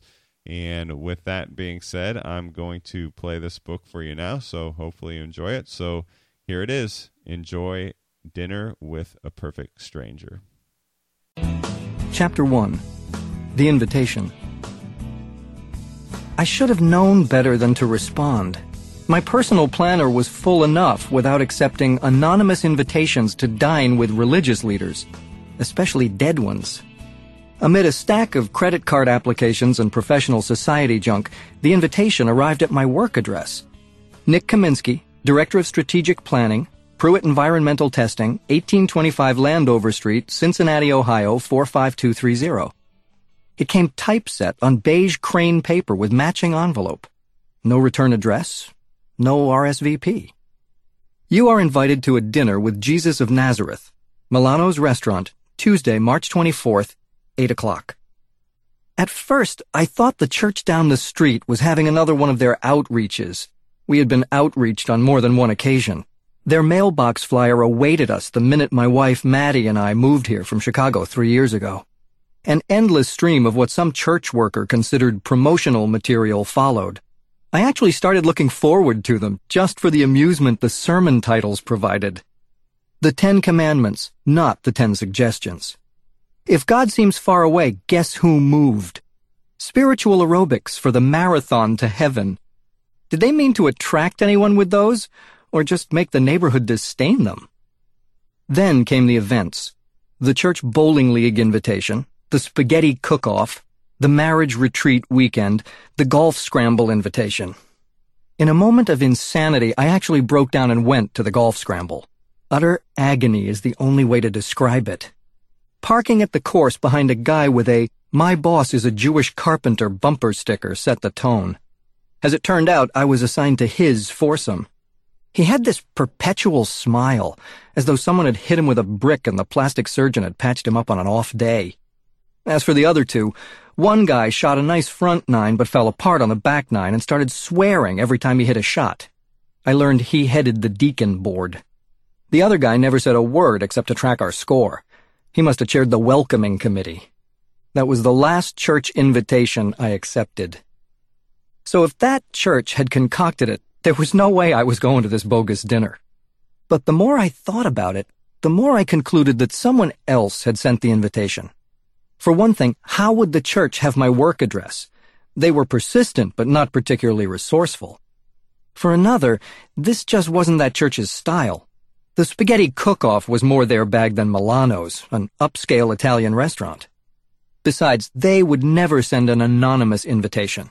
If there was one thing they wanted you to know, it was that their church was sponsoring an event. That left me in a quandary. Who would send me such an odd invitation? I called the restaurant, but they denied knowing anything. Of course, the staff could have agreed to play dumb about it, so that told me little. Cincinnati had lots of other churches, but I'd successfully avoided all contact with them. Our friends Dave and Paula went to the Unity Church, but they wouldn't invite me to something like this without Maddie. One logical set of culprits remained. The guys at work. Les and Bill in particular were always putting together something crazy, like my bachelor party at a local mortuary and my guy baby shower. Thankfully, they left Maddie off the invitation list. I'd never seen such a raunchy celebration for the birth of a baby. I admit, this invitation seemed a bit strange even for those guys, and they should have known better than to send me the invitation at work. It was too obvious. Otherwise, they'd done a pretty good job. Classy envelope and printing, bizarre event, nice restaurant. I decided to play it cool with them, never mentioning the invite. And for three full weeks, they kept cool too, letting slip not so much as a sly grin.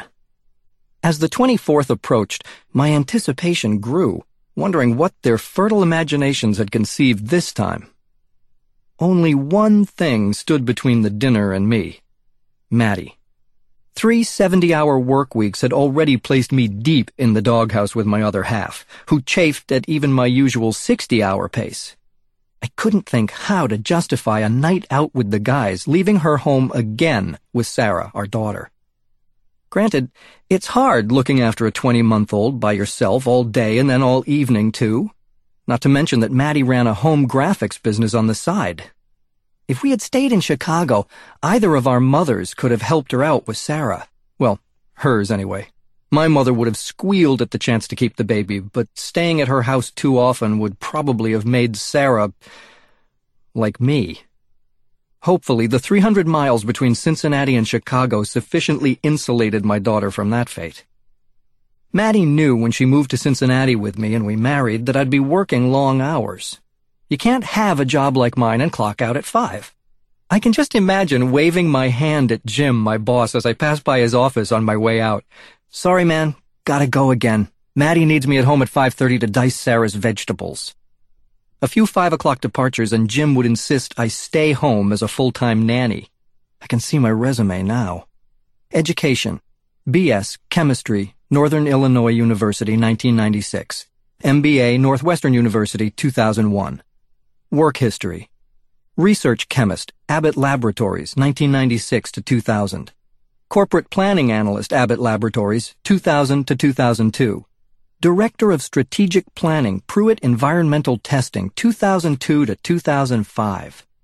Nanny, 2005 to present. Keeping my current job seemed preferable, despite the dangers it presented. Truth was, between the pile on my desk at work and Maddie's perpetual displeasure at home, getting away from both for an evening appealed to me. I just wondered whether Milano's knew what it was getting into with Les's and Bill's antics. The restaurant's problems were far from my mind, though, as I approached its parking lot. Maddie shouting into the cell phone, Nick, I might as well be a single parent for all you, were the last words I heard on the way over before static saved me. That was enough. I never had figured out how to rationalize my plans for the evening. In retrospect, I should have given her more than 20 minutes notice. Blasting some REM while speeding down Anderson Ferry didn't completely drown my guilt, but it gave it a good dunking. I pulled the Explorer into the parking lot, cut the engine, and reached once more for the invitation, hoping it would give me one last hint about what to expect for the evening. It didn't. Suddenly, Nothing about this dinner seemed worth the cold shoulder I'd get from Maddie later on. I was here, though, and if the whole event was a washout, I could save face with Maddie by leaving early. Showing up at home sooner than expected at least once a month seemed to buy me a little grace. After the last three weeks, I needed some, badly.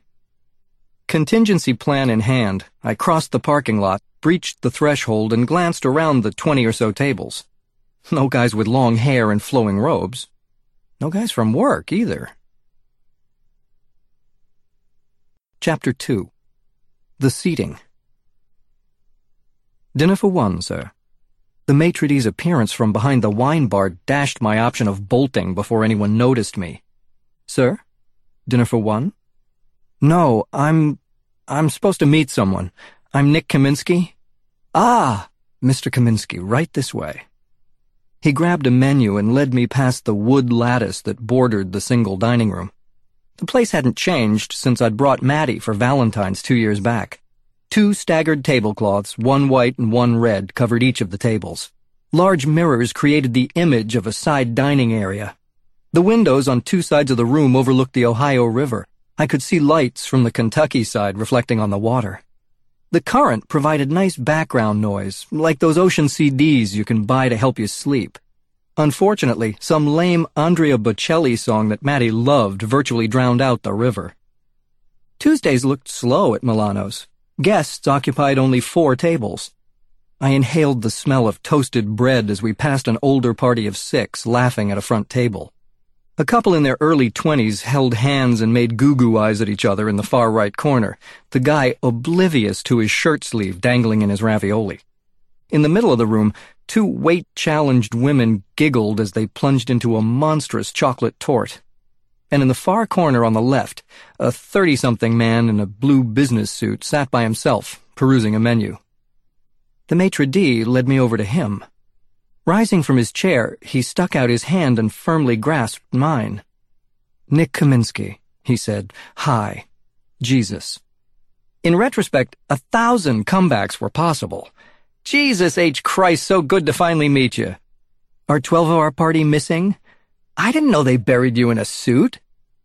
The absurdity of the scene, though, stunned me into silence. What do you say to that? The man and I continued shaking hands a little too long until I issued a weak, uh-huh. He released my hand and sat back down. My eyes caught the maitre d's. He quickly averted his glance and picked my napkin off my plate, cueing me to sit. He placed the napkin in my lap, handed me a menu, and with an enjoy your dinner, left me alone with. Thanks for meeting me, the man started. This probably wasn't the most convenient time for you, middle of the week. We stared at each other. Well, I stared. He resumed looking at his menu. He had an average build and was a little shorter than me, maybe five foot ten or so. His complexion toned olive, his hair dark and wavy, cut short and combed forward. His bushy eyebrows, Mattie would make me trim those, I thought, hung over deep eye sockets, and brown eyes dark enough that you couldn't quite tell where the iris ended and the pupil began. His slender nose and thinnish lips matched a chin that receded slightly, as if knowing it couldn't compete with the brows above. He wasn't GQ cover material, but he definitely spent more time in the gym than I did. His suit wasn't Armani, but it wasn't Discount Warehouse either. He looked up and caught me scrutinizing him, but he didn't seem the least bit uncomfortable. Since my eyes provided few clues as to what this whole thing was about, I decided to give my ears a shot. Excuse me, but am I supposed to know you? That's a good question. He smiled, to himself, I guess. I'd say the answer is yes. I'm sorry, but I've never met you, as far as I can remember. That's true. I looked around the room, waiting for the guys to jump out from behind the lattice, or maybe from the men's room. But no one hid behind the lattice. As for the men's room, I turned my attention to the guy across the table. Come at me again. You are... Jesus. My family called me Yeshua. Your family from Nazareth. Of course. Well, I grew up there. I wasn't born there. No, of course not. That would have been in Bethlehem. But we didn't stay long before we left for Egypt. That was about all I needed to hear. This guy was a nut. Without saying a word, I got up, retraced my steps past the lattice, took a right, and entered the bathroom. Mr. Ravioli was rinsing off his sleeve, but besides him, no one. Backing out, I momentarily considered cracking the door to the women's room, but I wasn't that desperate to find Les and Bill. I took a left and peeked through the circular window to the kitchen. Nothing. I paused, scanned the restaurant, and deciding this warranted a more direct approach, returned to the table. Look, I said, sitting on the edge of my chair. I've got better things to do tonight than have some mystery dinner with... Who are you really, and what's going on here? My question had an unintended edge. After all, the guy hadn't done anything to me except meet for dinner. I know this isn't quite what you expected, but I think if you give this evening a try, you'll find it meaningful. Of course, I retorted. Who wouldn't find a dinner with Jesus meaningful? Last week I had dinner with Napoleon, Socrates the week before, but Jesus, thank you so much for coming all the way from the Holy Land. I realized my voice was carrying more than I wanted. The two women had turned our way. He sat silently. Hey, I rose again from my chair. I need to get home to my wife and daughter. Thanks for the invitation. I stuck out my hand in a conciliatory gesture. Mattie went out to a movie with Jill, he said without flinching. She got Rebecca to babysit Sarah. Okay, finally a few pieces were starting to fall into place. He knew my wife. He knew Jill Conklin, the wife of my best friend Chris. He knew our regular babysitter, Rebecca. He knew Mattie and Jill had gone to a movie. Once more, I reclaimed my seat. Did Chris put you up to this? I couldn't imagine how Chris could be involved. It was way too weird for him. No, he didn't. I returned to my original suspects. Are you a friend of Bill Greer and Les Kassler? He slid his menu aside and leaned forward. I'll tell you what.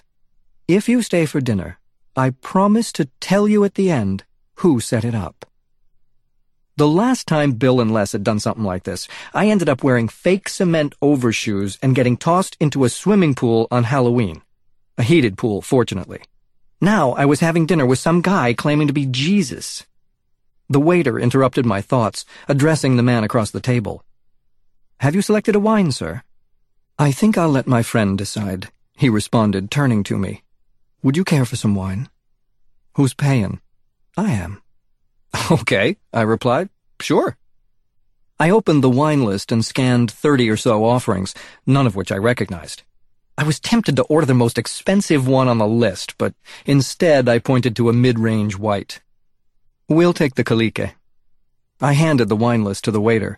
He looked back at my host, who gave a slight nod. The Vermentino di Gallura Kalique 98 the waiter confirmed to me. He departed, passing a busboy with a water pitcher. The busboy filled my glass first, then the other guy's, eliciting a, Thank you, Carlo. We both picked up our water glasses and took a drink. I had to admit, this guy was good. Where did they find someone willing to play Jesus for an evening? And in such an unassuming way as if he were just a normal guy. My coworkers had outdone themselves this time. But why? What was the point to all this? Les and Bill weren't particularly religious.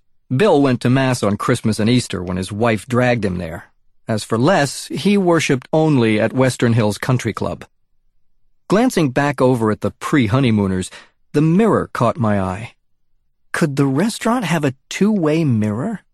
That seemed a little far-fetched, but no more so than the evening had been thus far. Our waiter appeared behind me with a bottle of wine, opened it, and set the cork down for me. I picked it up and took a whiff. Smells good. I looked up at him, detecting a slight roll of his eyes.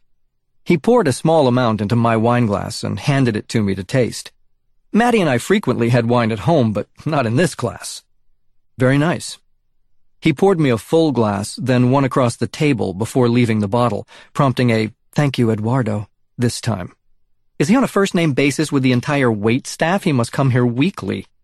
I was tempted to ask, but I'd already decided on a different strategy. I leaned back in my chair and turned to Jesus, suppressing my customary sarcastic smile. So, your family called you Yeshua? Most of them. James called me a few other things. Well, Yesh. Do you mind if I call you Yesh? Whatever suits you. Yesh it is, then. Tell me, I held up my wine glass. Can you turn this wine back into water? Chapter 3 The Menu No problem, he replied. He turned and signaled for the waiter who came to the table. My friend would like a second glass of water instead of this wine. With a, certainly, sir. The waiter removed my wine glass and turned to retrieve water. Very funny, I muttered, before calling after the waiter, I think I'll keep my wine. Very well, sir. He returned the glass to the table. Thank you, Eduardo, my host said. Sorry to bother you. Eduardo departed. I opened my menu and momentarily buried myself in it. The quality of the dinner conversation was doubtful, but not the caliber of the food. Guests selected a four-course meal, an appetizer, a salad, an entree, and later a dessert. I gave half of my attention to my order, the other half to contemplating what I was still doing here. My growling stomach answered that question. I had worked straight through lunch. What do you think? I lowered my menu enough to peek over it. I think I'm crazy for not leaving when I had the chance. About your order. Last time we came, Mattie ordered something really good. What was it? The veal, I finally responded. I plopped the menu down, emphasizing my one accomplishment so far that night, deciding what to eat. I'll go with the salmon. Is this a Friday? A slight smile curled his lips. Touche, he said. He placed his menu on the table, and the waiter appeared immediately. Are you ready to order, sir? he asked me. Yes, I'll take the stuffed mushrooms, the Mediterranean salad, and veal fantarella. Certainly. He turned to my dinner partner. And you, sir? I would like the tomato and artichoke soup, the tortellini salad, and the salmon fillet, please. An upgrade from his usual bread and wine, to say the least. As the waiter walked off with our menus, Jesus leaned back in his chair, took a sip of wine, and made a first stab at initiating real conversation. Tell me about your family. I thought you knew everything already. I dodged the question. You had Judas figured out. Didn't help you much, if I may say so. He probably assumed I didn't know anything about religion or the Bible, but I'd served my time in Sunday school. I'd hated every minute of it, of course. After Mother drove Dad away, she used to take Ellen, Shelley, and me to church. She'd tell us, we need a good influence for once. Stacy, 16 by then, refused to go. I should have too, but being younger, I wielded limited power. So I went. The lessons served as background noise to the real activities of passing notes, throwing spitwads at the girls, and stealing from the junior collection plate. The teachers were mostly nondescript, a few men who wore pasted-on smiles, trying to make it seem as though they actually wanted to be there, and women who thought that boys actually enjoyed flannel-board Bible stories. One lady, Mrs. Willard, was a classic. Her mantra was, Love one another as yourself. Yet the minute someone so much as twitched an eyebrow, she'd grab him by the ear, drag him to the front, and make him write a hundred, I will do unto others as I would have them do unto me. Maybe that's what she did want others to do unto her. I learned little by example at church, but a few Bible stories did seep through. The Good Samaritan, the Bad Samaritan, the Mediocre Samaritan, I'd caught enough to keep up with this guy for a while. Why don't you humor me? He answered, ignoring my Judas reference. Where is your family from? I wasn't about to let him off the hook that easily. After all, he was the one claiming to be Jesus. Now he had to play the part. I'm much more interested in your family, Yesh. I felt a smirk creep onto my face. Tell me about Joseph and Mary. He jumped right in. Growing up in Nazareth wasn't exactly like boyhood in Chicago. We didn't go for footlong hot dogs and Cracker Jacks at Wrigley. Oh, really? I responded sarcastically.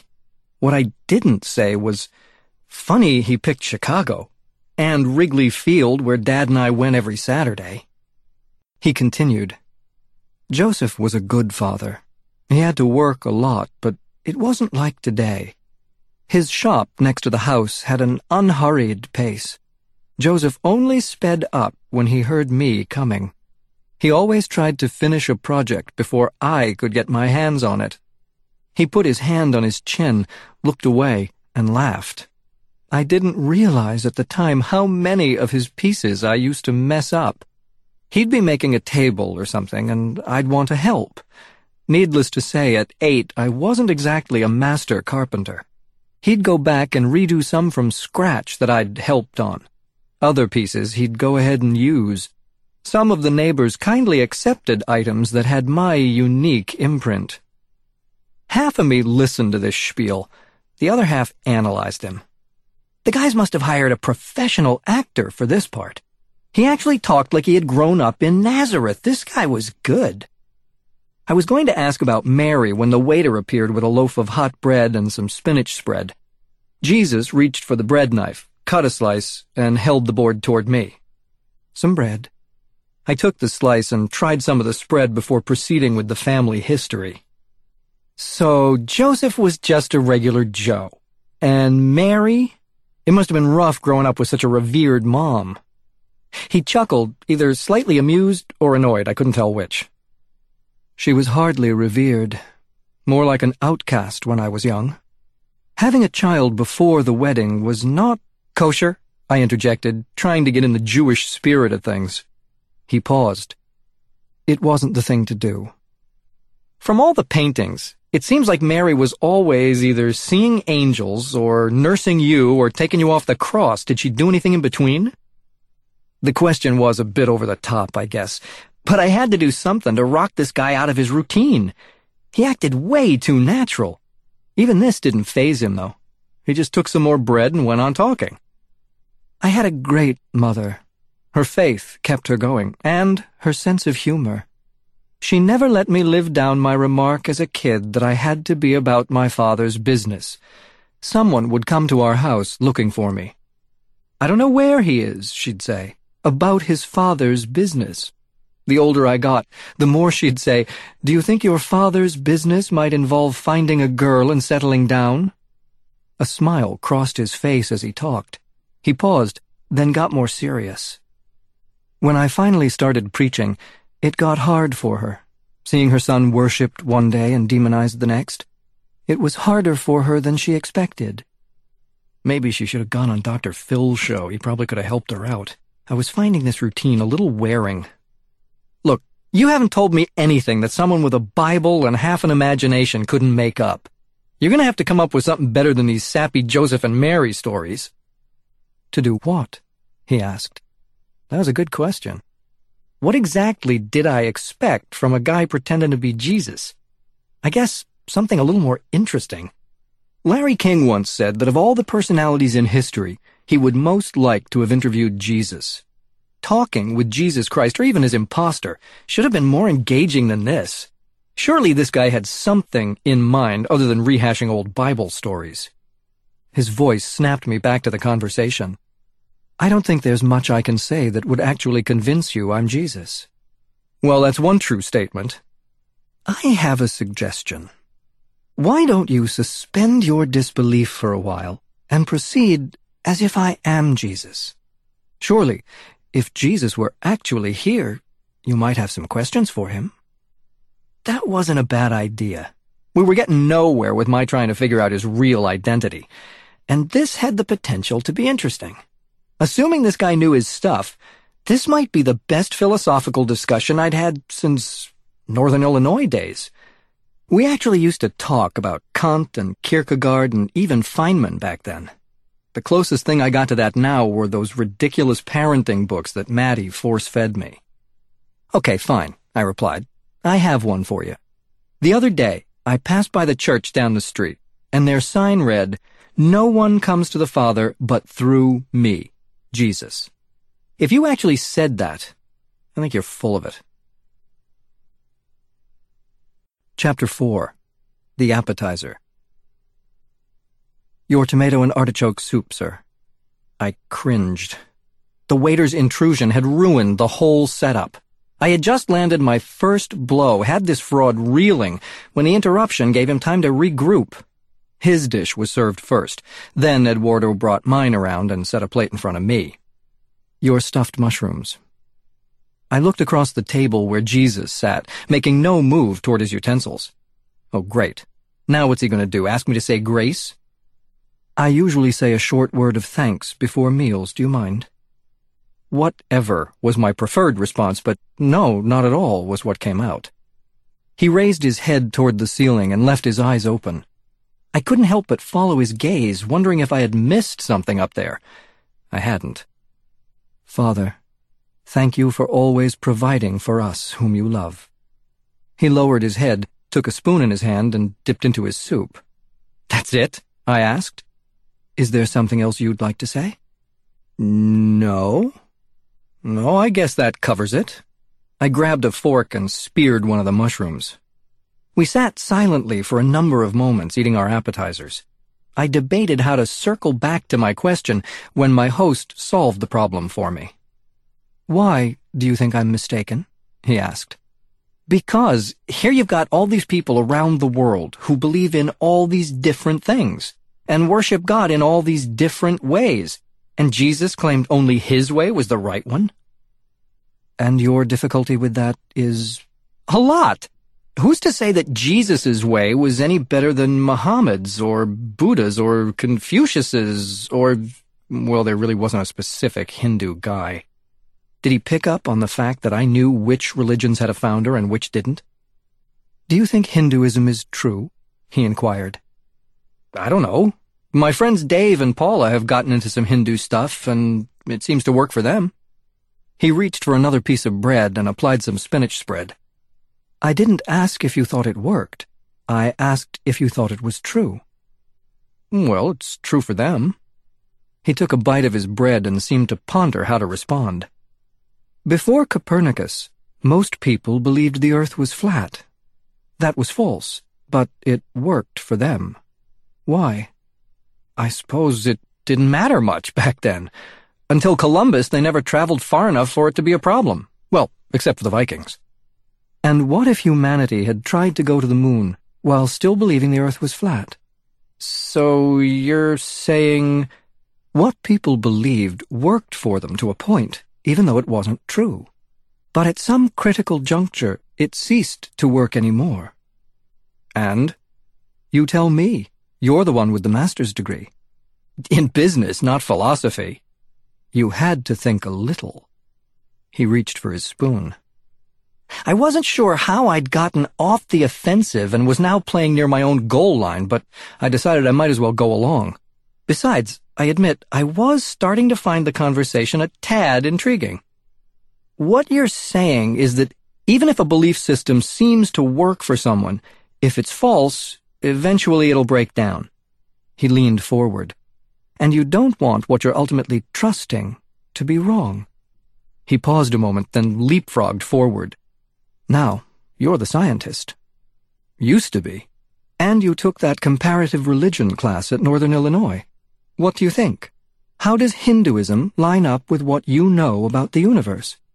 How did you... I started to respond, but what's the point? He seems to have this whole scene, including me, thoroughly researched. I just hope there's a limit to what he's found out. I returned to the question. As I recall, Hinduism teaches that the universe is simply an extension of this universal force called Brahman. Yeah, Brahman, the ultimate essence. So God is the universe, and the universe is God. Right, there is no separate creator. He slid back in his chair. And how long has the universe existed? Well, some Hindus would say always. Brahman is eternal, so the universe is eternal. How does that match what your astronomers have discovered in the last century? I pondered that one for a moment.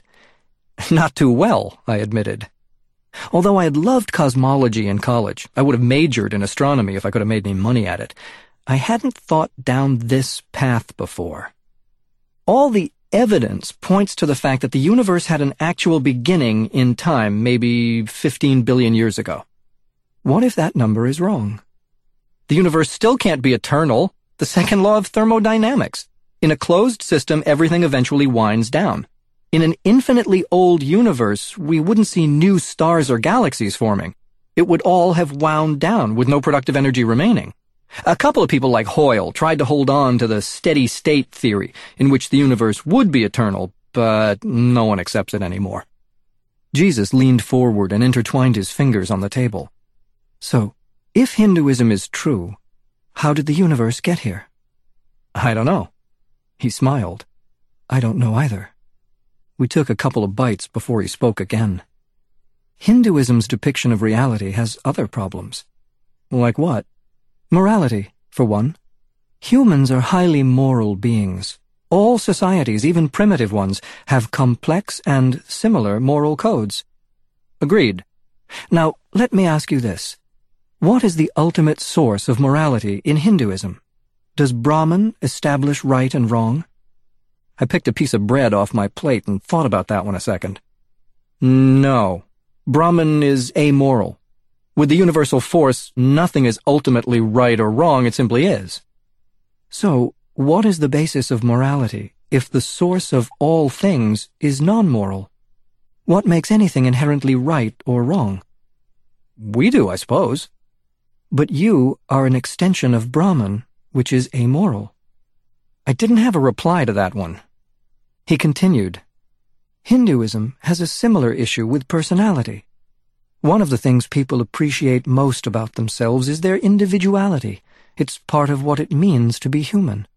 Do you remember what Hinduism teaches about that? Yeah, personality is an illusion. You have to renounce it to enter into oneness with the universe. So, what you most value about yourself is illusory. One day you'll be reabsorbed into Brahman and lose your individuality. I had to admit, that never had sounded all that appealing. If personality is an illusion, he asked, why are people all so individual? How did an impersonal universal force bring forth such unique personalities? But you could make these arguments about all Eastern religions. Yes, that's the problem with them. The world is not as they describe. They provide a way of understanding life, but it's a false understanding. He leaned back, wiping his mouth. What do you remember about Buddhism? Buddhism was always a little easier to get a handle on than Hinduism. It was hard to forget the Four Noble Truths and the Eightfold Path. I couldn't name them all, but I did remember the main idea. Buddhism is kind of like Hinduism in its basic worldview, I said. Ultimate reality is this abstract void called nirvana. You enter nirvana by traveling an eightfold path and stamping out all attachment or desire in yourself.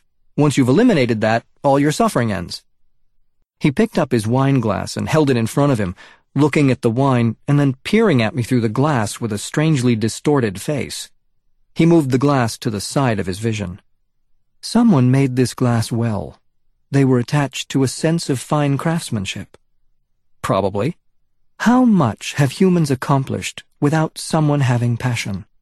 Not much, I conceded. You've taken plenty of biology.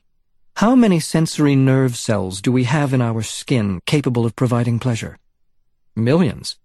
So somehow, an impersonal universe has taken the form of personal beings with strong desires and the ability to feel great pleasure. And yet the goal of life is to negate all desire? He put the glass down. I suppose it doesn't make much sense, I said, making his point for him. Do you think that perhaps suffering was so great in India that Siddhartha Gautama, the Buddha, tried to come up with some explanation for it and developed an entire belief system based on alleviating suffering? My answer, or lack thereof, was preempted by the waiter appearing on my right. Are you finished with your mushrooms, sir? I momentarily considered the two that remained. Sure. He removed our dishes, a well-timed interruption. Too much more talk about Eastern religions and my ignorance would start showing. One thing was certain. I wasn't going to play this guy in Trivial Pursuit Religion Edition. At the risk of getting in over my head, I wanted to see what he'd say about something closer to Christianity. What about Islam? I asked. Maybe pantheistic religions don't hold up, but Muslims claim to worship the God of the Bible. Who says that their version's wrong and Jesus was right? He reached for his water, then answered, That depends on whether God actually spoke to Muhammad, doesn't it? That's a lot of weight to give one guy's writings especially one who, after supposedly hearing from an angel, wasn't sure he had heard from God, had persistent bouts of suicidal thoughts, built a following based partly on military conquest, countenanced the murder of his enemies, and married a nine-year-old, among other things. Who says that? I've never heard those things except the military part. Revered Muslim writings. The Sirat Rasul Allah. The Hadith collections of Bukhari, Muslim, and Abu Dawud, the history of Al-Tabari, among others. I don't have any basis on which to argue the point with him, so I returned to his original statement. But you could say the same about Christianity, that it revolves around whether God spoke to some guy. No. The Bible has over 40 authors, spanning 1500 years, all with a consistent message. That argues for, not against, a divine origin. Still, who's to say that God didn't speak to Muhammad? If God did, he got some things wrong. Like what? Muhammad wrote that I was never crucified, that God's angels rescued me and took me straight to heaven. You mean Jesus? That's what I said. I decided not to rehash that debate. So maybe Muhammad was right. That elicited a slight smile. No, he wasn't. Oh, of course, I forgot you were there. But you don't have to ask me, he continued, ignoring my comment. My crucifixion is historically documented, not only by early Christians, but also by non-Christian historians of the time. Throw it out, and you have to throw out everything you know about ancient history. I couldn't disagree, actually. You could debate about the resurrection, but Jesus' crucifixion was a certainty. I was about to ask another question when he resumed. Islam teaches other things that aren't true, such as that the Bible has been altered over time so that what you have now is a highly corrupted version that can't be trusted. So? So that's false. Any scholar in the field will tell you that. The Dead Sea Scrolls, among other things, prove the reliability of the Hebrew Bible. And you have over 5,000 early manuscripts that validate the New Testament. You have what the authors wrote. It's up to you what to do with it, but you have what they wrote. He moved his wine glass toward the top of his place setting. But that's not the biggest problem with Islam. Which is... He looked around the room for a second, scanning for I'm not sure what. His eyes returned to me. What is your deepest desire? Where did that question come from?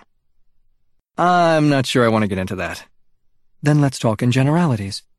What do people, in their hearts, most deeply long for? A raise? I kidded. All right, half kidded. He didn't respond. I thought for a minute, glancing around the room myself. The ravioli guy and his girl were still making cow eyes at each other across their cleared table. I suppose people's greatest desire is to be loved. I looked back at my host. He leaned forward, and his voice softened. I don't mean to be too personal, Nick, but in your experience, has another person ever fulfilled your need for love? He is getting too personal whether he wants to or not. Besides, I thought we were talking about Islam. I resisted the urge to look away again, though I did shift back in my chair. I thought of my dad, of Mattie, of Elizabeth, my girlfriend at NIU. No, not really.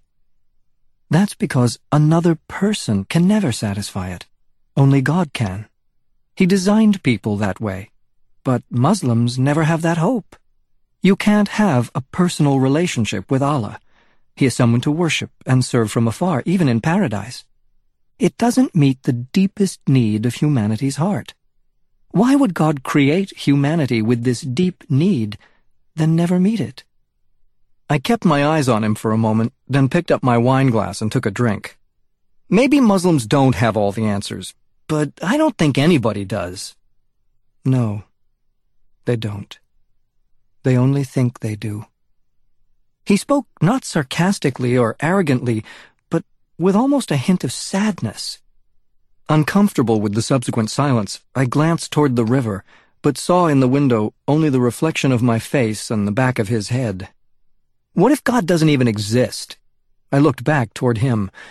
Maybe the material world is all there is. Then you have the problem of design. What, that there's no way it could have happened by accident? It was a common argument, and frankly a good one. You're aware of Roger Penrose, he said.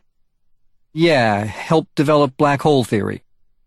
Do you know the odds he calculated of a cosmic accident producing this orderly universe rather than chaos? I hadn't read Penrose's calculation, but I had seen similar comments by Hawking, Dyson, and others. I guessed. One in a million? Try 1 in a 100 billion to the 123rd power. Not very good odds. And that's just the macro universe. He omits the design complexity of biological life. He had me there. The more I'd studied cosmology, the more apparent the design in the universe had become. I thought those who promoted the idea of random chance had more of a philosophical axe to grind than science on their side. I reached for a piece of bread, spread butter on it this time, and took a bite. Okay, fine. I agree that there has to be some transcendent being, not just physical existence. And you're great at poking holes in all these other religions, but it seems to me that all religions, including Christianity, are different paths to the same place. I mean, Everyone is looking for God. And are you? That interjection caught me by surprise. Am I looking for God? You wouldn't think so, observing my life. I decided to ignore his question. As I was saying, it seems like everyone is looking for God in their own way. That's what I like about the church our friends Dave and Paula attend. They embrace everyone's beliefs and try to help them on their path to God. There's one problem with that thinking, he said. What? There is no path to God. That was the last thing I expected to hear. Chapter 5 The Salad To my right, the waiter lingered with our salads, for how long I don't know. Our pause cued his approach. Maybe he avoided interrupting serious conversations. I guess this one qualified. I wasn't quite sure how I got suckered into a God discussion, but it was more captivating than my college prof pontificating on comparative religion. Mr. Drone, we called him, for his preferred lecture style. The tortellini salad across the table jogged my memory. That was what Mattie had ordered that was so good. Oh well. I pulled my selection closer and reached for a new fork. Care for some tortellini? My host asked, pointing to his own salad. Before I had a chance to respond, he reached over, grabbed my empty bread plate, scooped half of his portion onto it, and handed it to me. That's too much, I said in polite protest. This place serves enough food for two dinners. I have plenty. He was right about the servings, and I wasn't about to argue. I took the dish and pushed my own salad to the side. Thank you. I took a bite. This is ungodly. He tasted it as well, but didn't respond. I had a couple more bites before getting the conversation back on track. What do you mean there's no path to God? Every religion claims to teach the way to God. Oh, there's a way to God, he said, just not a path. He had lost me. From the look on my face, he probably knew it. What I mean is this. A path is something you travel down by your own effort to reach a destination. But there's no such path to God. There is nothing you can do to work your way to God. That path doesn't exist. It, wait a minute. That's what all religion is about, trying to get to God. How can you say otherwise? He took another couple of bites before responding. Did you ever get into trouble as a kid? Are we changing the subject? We'll get back to the other. I wasn't too sure I wanted to talk about me anymore, although in truth it was a favorite subject of mine. I don't think this place stays open late enough for all my troublemaking history. He smiled. That bad? Give me a highlight. I reached over to sample my own salad. My mind raced from getting my first spanking to playing Halloween pranks to teasing my sister Ellen to aborting a plan to smoke bomb the high school teacher's lounge to... No point in bringing up the present. I backtracked. When I was four, my mother made these Christmas decorations, miniature drummer boy drums. I don't know what she used them for. Anyway, she covered the sides with green and red crepe paper, plus, somehow, she'd attached spearmint lifesavers on the sides. He started smiling, probably knowing where this was heading. So she had them in the utility room, on the washer and dryer. And I snuck in there and plucked a lifesaver off one of the drums. Then I crossed through the kitchen, where my mother was, to get out. But a few minutes later, I went back in, saying, I forgot something, as I entered the utility room. When I tried it a third time, my I forgot something again wasn't too convincing. I started chuckling to myself. She opened the door, and there I was, stuffing my pockets with as many lifesavers as I could. That was the first spanking I remember. Actually, my dad did it when he got home. He always used to do it. He wasn't too mad, really, but Mother was, so he had to. I paused, lost momentarily in my childhood. Once, Dad got really mad, though. When? When I was about nine. My sister Shelley must have been five. We'd stopped at a burger place for some ice cream, and Shelley wanted a big vanilla shake. Dad tried to talk her into a small one, but she insisted on a large. So we all got our orders, got back in the car, and drove off. Then Shelley started on her shake. But the thing was so thick that she couldn't use a straw. So she took the plastic top off and tilted it toward her mouth. Except it was barely moving, and she kept tilting it up farther and farther, and the main blob still wasn't moving. So finally I said, Come on, Shelley, and reached over and gave the bottom of the cup a whap. When I did that, the whole thing came cascading onto her face. When she opened her eyes, all you could see were these two big brown circles poking out through the white ice cream. He started laughing with me. I continued. She looked like a ghost. I burst out laughing. She burst out crying, and my dad burst out yelling at me. He never used to do that, but this time he did. He slammed on the brakes, got out, wiped her off as best he could, then bent me over his knee and gave me my worst spanking ever. He was not happy. I wiped my eyes with my napkin. I hadn't thought about that in years, or laughed so hard in a while either. I think that was the last vanilla shake I ever saw Shelley get. She always ordered chocolate after that. We both took a drink of water, looked at each other, and chuckled a bit more as we returned to our salads. Finally, he got us back to semi-serious conversation. So your dad always handled the spanking? Yeah, Mother just screamed at us. But Dad didn't spank much. I probably didn't get half a dozen spankings growing up. Why not? I don't know. I thought about that for a second. I don't know. That just wasn't his way of handling things. Usually he made sure we understood why what we had done was wrong. Then he always made us apologize to the other person, especially to Mother. I took another bite of tortellini. He had a sip of wine, then said, It sounds as though your dad had a lot in common with God. That one cut short my next bite en route to my mouth. How so? They both focused on restoring relationships. I wasn't quite getting the connection. Meaning, your dad had you admit how you had hurt someone and apologize.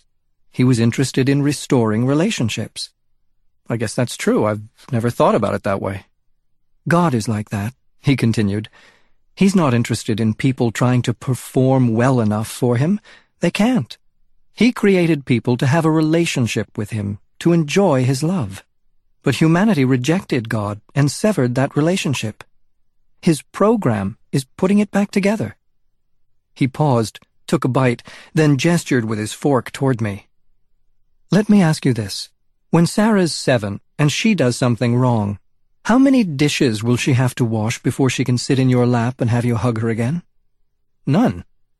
How many A's will she have to make in school? That's ridiculous. Why? She won't have to do anything. She's my daughter. Exactly. I looked down and sampled some more of my salad, letting that sink in. Finally, my gaze returned to him. You're saying that we can't do anything to earn God's acceptance? He smiled and reached for the wine bottle. A little more? Sure. He poured me half a glass. My mind was still racing from his last statement, or my summation. He proceeded. Muslims who try to earn their way into paradise, how many daily prayers do they have to perform to be good enough? I don't know. Neither do they. That's the problem. They can never be sure if they've done enough. Enough praying, fasting, giving to the poor, making pilgrimages. They can never know. Ask them, and they'll admit that. Hindus can never know how many hundreds of lifetimes it may take to successfully work out their karma.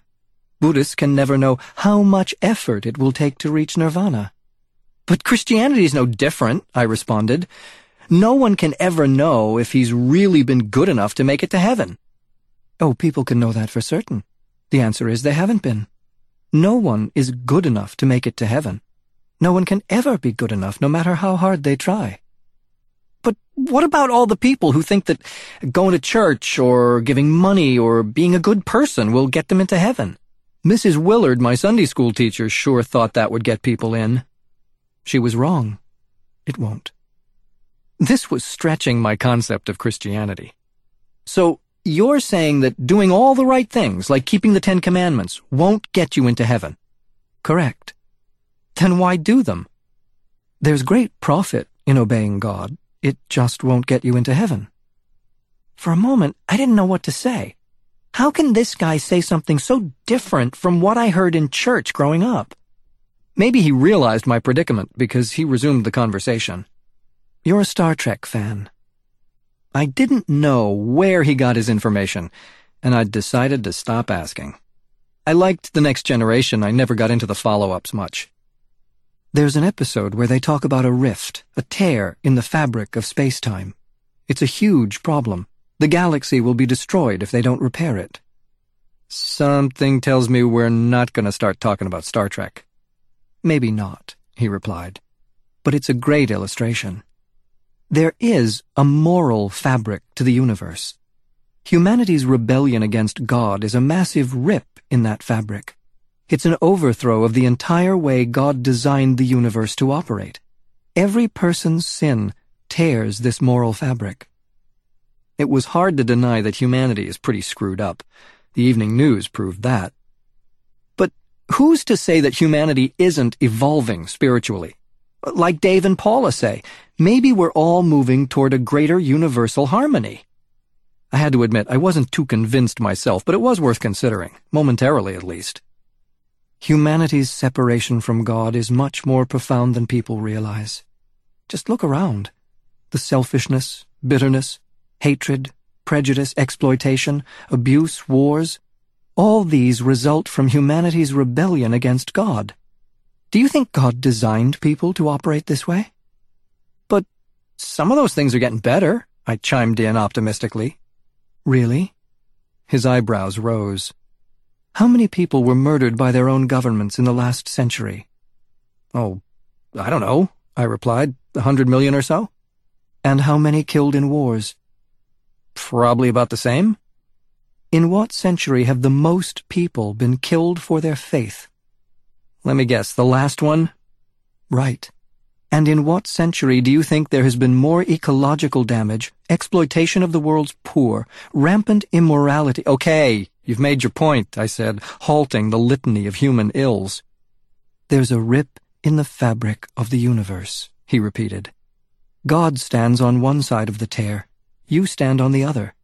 And there's no way for you to repair it. There's no way at all to the other side. Trying to be good enough is irrelevant. Humanity rejected God, separated itself from him, and can't do anything to re-establish that relationship. Why not? Because only God is big enough to fix the tear.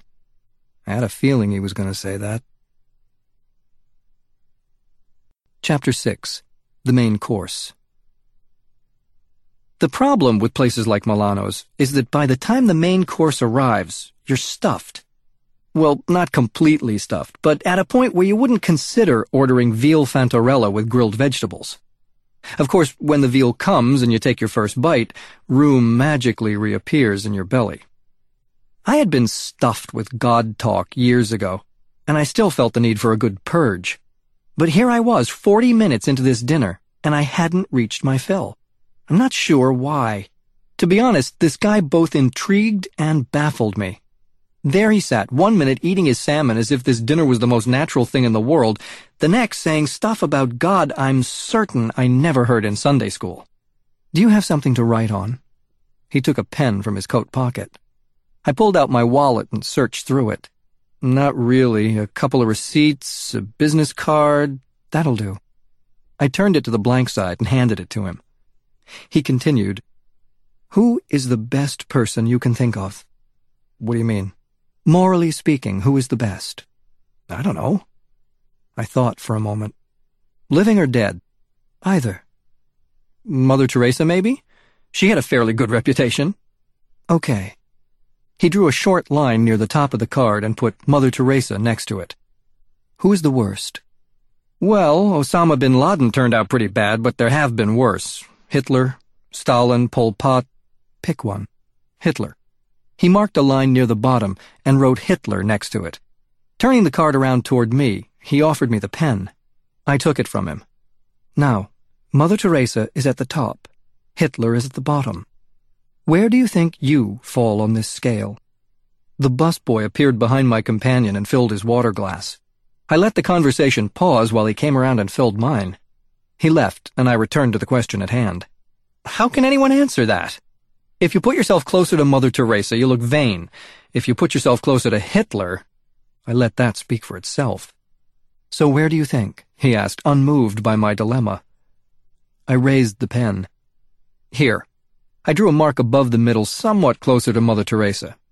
So what do I win? Nothing. But I'll tell you how you stack up in God's eyes. Okay.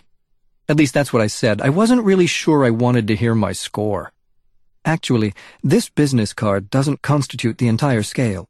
Hitler is here. He pointed at the bottom. You say you are here, and Mother Teresa is here. But to get a feel for how high God's actual standard is, he stood the card on its end. Imagine that we went to Chicago and put this card at the base of the Sears Tower. God's moral standard is the top of the tower, over 100 stories up. Are you saying that to God, Mother Teresa and Hitler are essentially the same? Oh, no. Hitler was horribly evil. Mother Teresa did very much good. It's not the same. But the point is this. Mother Teresa, in her own goodness, is no closer to bridging the gap to God than Hitler is. They're both sinners, and both, on their own merits, are separated from God. I thought about that for a few seconds before responding. So, you're saying that no one can make it? Not on their own merit. No one is even close. God's standard is perfection, and you wouldn't want it any other way. I was still thinking about the implications of his prior statement. This new one took a second to register. I'm sorry, what? What do you mean I wouldn't want it any other way? You wouldn't want the universe run by someone who wasn't perfectly holy and perfectly just. Why not? Perfect holiness is the last thing I need to deal with. Because it would offend your God-given sense of justice. Would you want a universe where crime went unpunished? Where if someone harmed Sarah, there'd be no justice? Where evil reigned unopposed? God has to punish sin, because if he doesn't, he lets all creation be sabotaged. How would it have been if, after the Holocaust, God had said to Hitler, that's okay, Adolf. We all make mistakes. Don't worry about it. But everyone isn't Hitler. No, but everyone is a rebel against God. It doesn't take horrific outward acts. For the universe, humanity's rebellion is more like cancer than like a heart attack. It isn't mass murder that destroys the world. It's selfishness, resentment, envy, pride, all the daily sins of the heart. God has to deal with the cancer. But we've all felt those things. We're human. Yes. I waited for more, but he returned to his salmon. The import of what he had said slowly sank in. It just doesn't seem right that God sees everyone the same way. Some people are worse than others, and God will judge them all rightly. But that's the point. Everyone is already under God's judgment because everyone has violated his moral law. On what basis are you going to stand before a perfectly holy God and say that you've been good enough? I picked up my fork to stab another piece of veal, then put it down again and reached for some water. Suddenly the conversation unsettled me. You read Lord of the Flies, he resumed, about the shipwrecked English boys who created their own society and ended up brutalizing each other? Yeah. Why did they come to accept such brutality as normal? They were cut off from civilization. I suppose they gradually forgot what was right. At least it got all mixed up for them. He nodded. It did. They lacked a compass to guide their behavior. Humanity is the same way. People are cut off from God, so they've lost a sense of how abhorrent sin really is. They live in a sinful world and it almost seems normal. But to God, it is grotesque. God is holy and just in an absolute sense, Humanity doesn't have any point of comparison with that. That's why people continually try to water down God's holiness, the way Islam does. My ears perked up at that one. Like Islam? If there's one thing Muslims emphasize, it's God's justice and his punishment of wickedness. That's what they claim. But ask them what happens on the judgment day. They say that if you've done enough good deeds, Allah will overlook your bad ones and you'll get into paradise. So? So Allah has to deny perfect justice in order to be merciful. There's no penalty for wrongdoing if you've done enough good things to offset it. But true justice doesn't work that way, not even on earth. If someone is convicted of fraud, the judge doesn't say, well, he was a kind little league coach, that offsets it. In Islam, Allah is not perfectly just, because if he were, people would have to pay the penalty for every sin, and no one would get into paradise. That's what perfect justice is. I pushed the vegetables around on my neglected plate. But I thought God is forgiving. You're implying that because of justice, God can't forgive. God is forgiving. God wants to forgive people more than anything in the world, to restore them to himself. What I'm saying is that God's desire to forgive doesn't negate his perfect justice. Someone has to pay the penalty for sins. God's justice demands it. This seemed like a catch-22 of the worst kind. I reached for a piece of bread mostly to buy time to think. He finished off his salmon, apparently content to let me formulate my next question. So what has to happen to get us back to God? God had two options. He could let people pay for their own sins, resulting in humanity being separated from him forever. That's not a good one. What was the other option? Or God could pay the penalty himself. How? He's God. The Creator is greater than the creation. For the Creator to take the penalty of death himself instead of those he created satisfies perfect justice. Why would God do that? He reached for his water. Let me ask you something. Imagine that Sarah is 17, and she falls in with a bad crowd and gets hooked on heroin. That's a little bleak, don't you think? Just hypothetically. Now, if while on drugs, she murdered someone and was sentenced to death, would you take her penalty if you could? That was a hard one. Needless to say, I hadn't pondered it before, but I'm sure I would. Why? Because I love her, and she'd have the rest of her life, and I'd want to give her the chance to make it a good one. He leaned toward me, moved his plate forward, and rested his forearms against the table. Don't you think God loves you at least as much as you love Sarah? I shifted back in my chair, but my eyes never left his. Maybe, I really don't know. He leaned back himself. I heard about two boys in fifth grade. One of them made straight A's, the other barely passed every year. Despite their different grades, they were best friends, had been since kindergarten. Near the end of the school year, they had a big math test. The first boy sailed through it. The second, who needed to make a C to pass, struggled. After class, the first asked the second how he did. I don't think I made it, he said. That day at recess, while everyone played outside, the first boy sneaked back into the classroom, shuffled through the stacks of tests, and found there too. He erased his name on his and wrote his friend's name there, and then wrote his name on his friend's. I waited for a second, but he seemed to be finished. That's all? What else were you expecting? Well, the story's not over. When the teacher returned and graded the papers, she would have known what he did. No. The story ends there. What does it tell you? That the first kid was willing to exchange his grades so that his friend could pass. Yes. And more than that. He ran his hand across his chin. What would have happened if the second kid had failed? He would have been held back the next year, probably. And then, they couldn't have gone to school together anymore. He paused for a moment, then spoke a little more softly.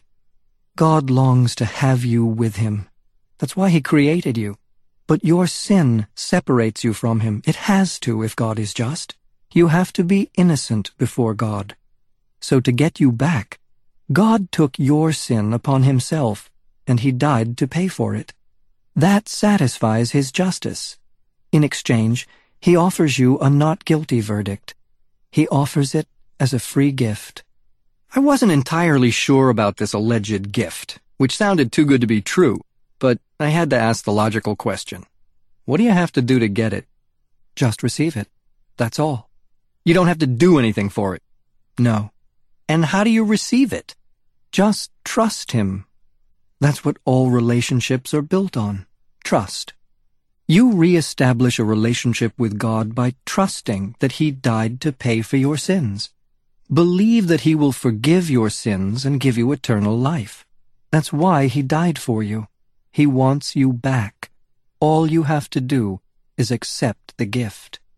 I wanted to look away, but my eyes seemed frozen. I wasn't convinced that God loved me all that much, and I sure didn't know if I wanted him. And this last statement confused me. I don't get it. The Bible says that Jesus died on the cross, not God.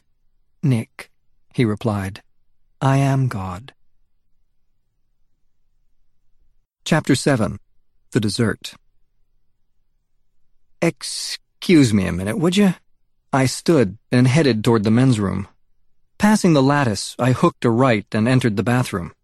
I took care of business, stepped to the sink, and looked at myself in the mirror. Now what?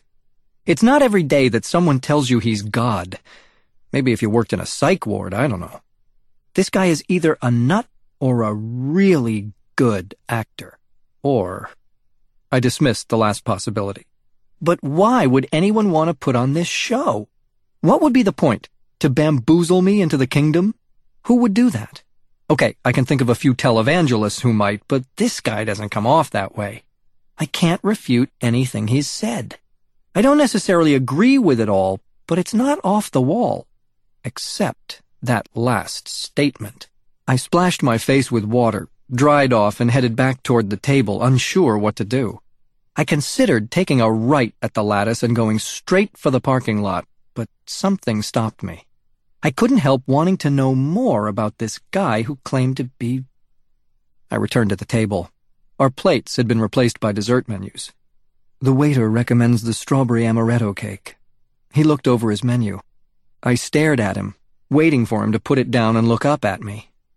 He finally did. Prove it. Prove that you're God.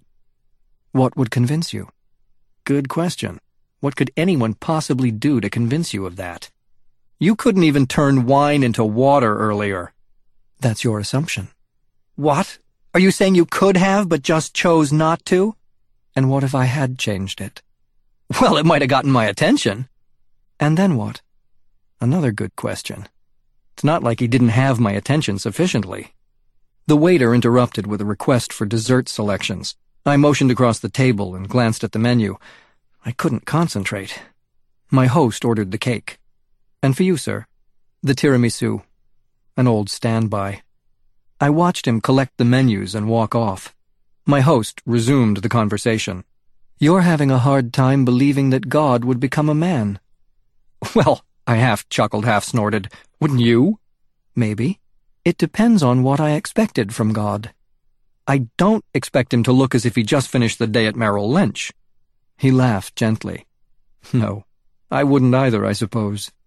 I leaned back and folded my arms. And to be honest, I really don't believe that God asks people just to take a blind leap of faith about him. You're right.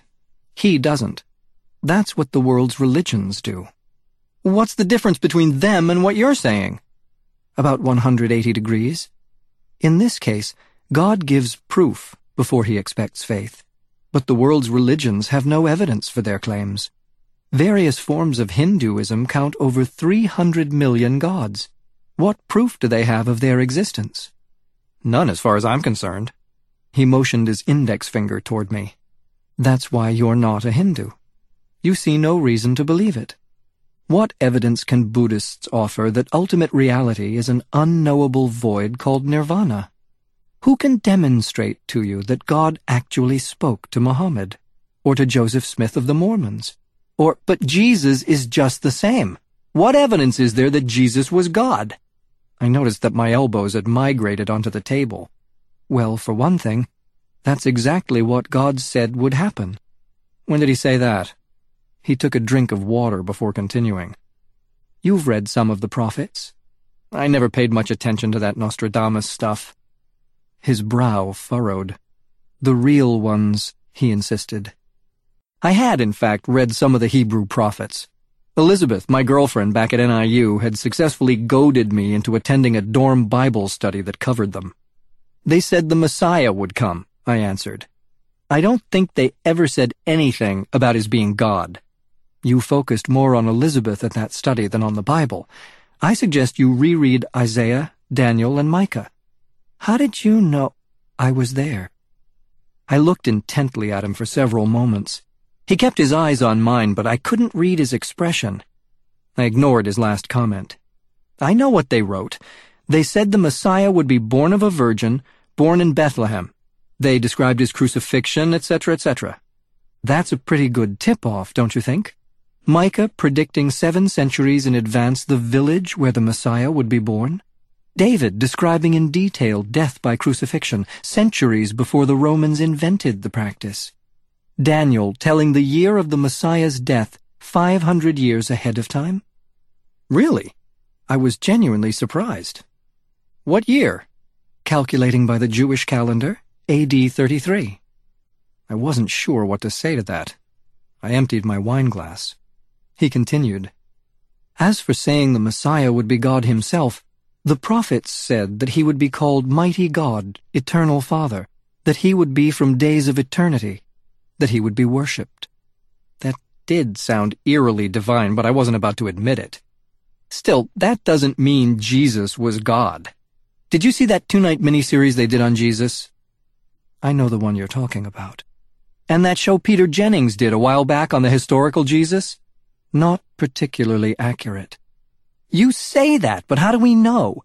It portrayed Jesus as someone who never claimed to be the Messiah, much less God.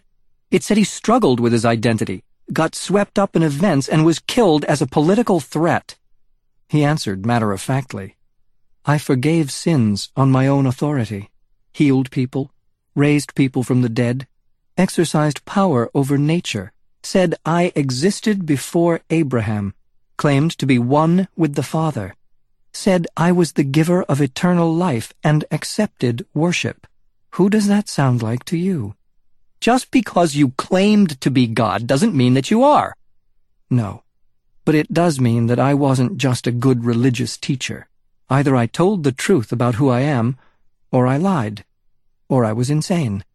Those are the only real options. Good religious teachers don't claim to be God. He looked off across the room, not seeming to focus on anything in particular. He shook his head almost imperceptibly, then looked back at me.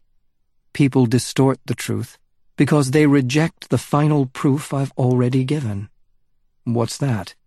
That I rose from the dead. At that moment, the waiter, easily within earshot of our last exchange, appeared with our desserts.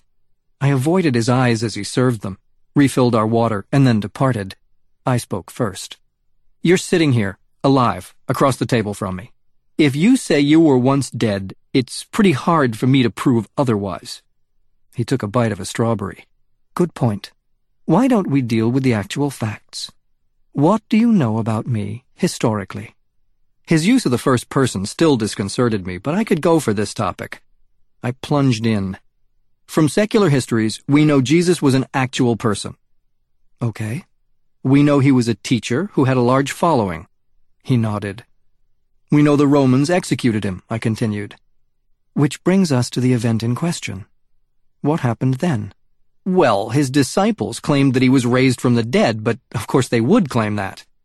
Really? Is that what they expected to happen? I searched through my Sunday school databank.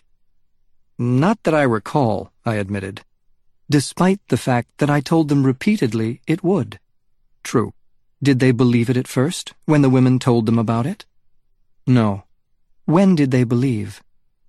According to their accounts, when they actually saw Jesus. So when these men wrote accounts of my life, they described themselves as failing to believe beforehand, failing to believe afterward, and only believing after they were hit in the face with the evidence, and even then they stayed in hiding, afraid of the authorities. Is that the way you'd portray yourself if you wanted people to follow you in a cause? It's possible, I answered. Improbable, perhaps, but possible. For what purpose? He lifted a fork to his cake. So they could be impoverished, persecuted, and finally martyred? Lots of people have died for believing something false. Yes, for a false philosophy or a false religious belief. But this is different. We're talking about people who willingly died for their belief in a historical event. They were there. They saw whether it happened. They all said it happened, even though saying so brought them nothing but suffering and death. People don't die for something they know is a lie, especially when it brings them no benefit. High school debate had taught me a thing or two about argumentation, like when to drop a losing point. I sampled my tiramisu and thought a moment. Maybe they thought Jesus had died when he really hadn't. How often do you think the Romans let people who hadn't yet died down off crosses? Probably not too often. So you're implying the Romans let someone down, so badly injured as to be left for dead. Then two days later, my recovery was so miraculous that the disciples thought I was God himself? Okay, it's unlikely. I replied. But the disciples did have something to gain from claiming Jesus had been resurrected. Go on. They had status to gain as those who began a new religious movement. His answer surprised me. You're right. They did have that status. He leaned forward and rested his fork on his dessert plate. You're saying that the men who spread the word about me, who taught people to love one another, who told slave owners in a brutal society to treat their slaves well, who told husbands to love their wives at a time when women were treated as chattel, who told people to honor and obey the government that was martyring them, who launched the greatest force for good that the world has known, that they did all this based on something they knew to be false. It hasn't all been good, I retorted. What about the Crusades? Or the Salem witch trials, or the Spanish Inquisition? What about Europe's wars of religion between the Protestants and the Catholics, or the fighting in Northern Ireland? Your own people are always at each other's throats. His countenance changed noticeably, and he let out an audible sigh. That's true. He remained silent for a few moments, looking at the table. It makes me very sad. The change in him disarmed me taking me off the defensive and frankly off the offensive as well. I sat looking at him, then asked honestly, Why has Christianity been such a mixed bag? He folded his hands on the table. Several reasons. Most of the people who've done these things didn't really know me. They may have seemed outwardly religious, but they weren't mine. They never really put their trust in me. Pardon me for saying so, but that seems a little convenient for you. Not really. More than anything, I wanted to have a relationship with them. But they wouldn't. Still, I countered, you can't claim that no real Christians have perpetrated any of these things. No, I can't. That's the tragedy of it. It almost seems the norm. He unfolded his hands and sat back. It isn't, but it's been too frequent. Why? Because they never learned to live as the new people they were. I'm not sure what you mean. When people put their trust in me and receive eternal life, they get more than forgiveness. Otherwise, heaven would be populated with a bunch of forgiven sinners still running from God. God won't have that. So what does he do about it? He does more than forgive them. He changes them on the inside. Their heart, their human spirit, is actually made new. In the depths of their being, they no longer run from God. They are joined to Him. They no longer want to disobey God. They want to do what He says is good. But they don't do it, I objected. Often they do, but not always. A new heart gets you in the game. Then you have to let me be your instructor. I teach you how to live based on what's been made new on the inside. Some people don't let me do that. They'd rather do it their way. So they remain judgmental, or selfish, or fearful. There's no joy in that. This sounds almost new agey, like something Dave and Paula would say. Maybe, he answered, but it's not. Tell me, you've talked to your two friends enough. What do you think they're after? Connection with the divine, I suppose. Except they believe they already are divine in a sense. It's a little confusing. He nodded as he finished a bite of cake. How do they try to connect with God? More enlightenment? I replied, more as a question than as a statement. Working on letting go of misguided desires and embracing... My New Age vocabulary was failing me. Embracing something, I'm not sure what. They're trying to achieve through a lot of effort the very thing I offer for free. What's that? When someone receives me, God forgives them. He makes them new on the inside, and, he paused momentarily, he comes to live in them. I had been downing my tiramisu during his explanation, but this last statement caused me to halt an approaching bite. He what? He comes to live in them. That's as close to God as you can get. And unlike people trying to manufacture the connection on their own, it's the real thing. I wasn't sure that sounded like a great deal. The last thing I need is God looking over my shoulder every minute.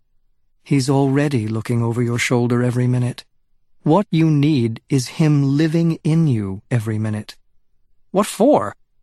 Well, for one, how else are you ever going to love your daughter unconditionally? To say nothing of Mattie.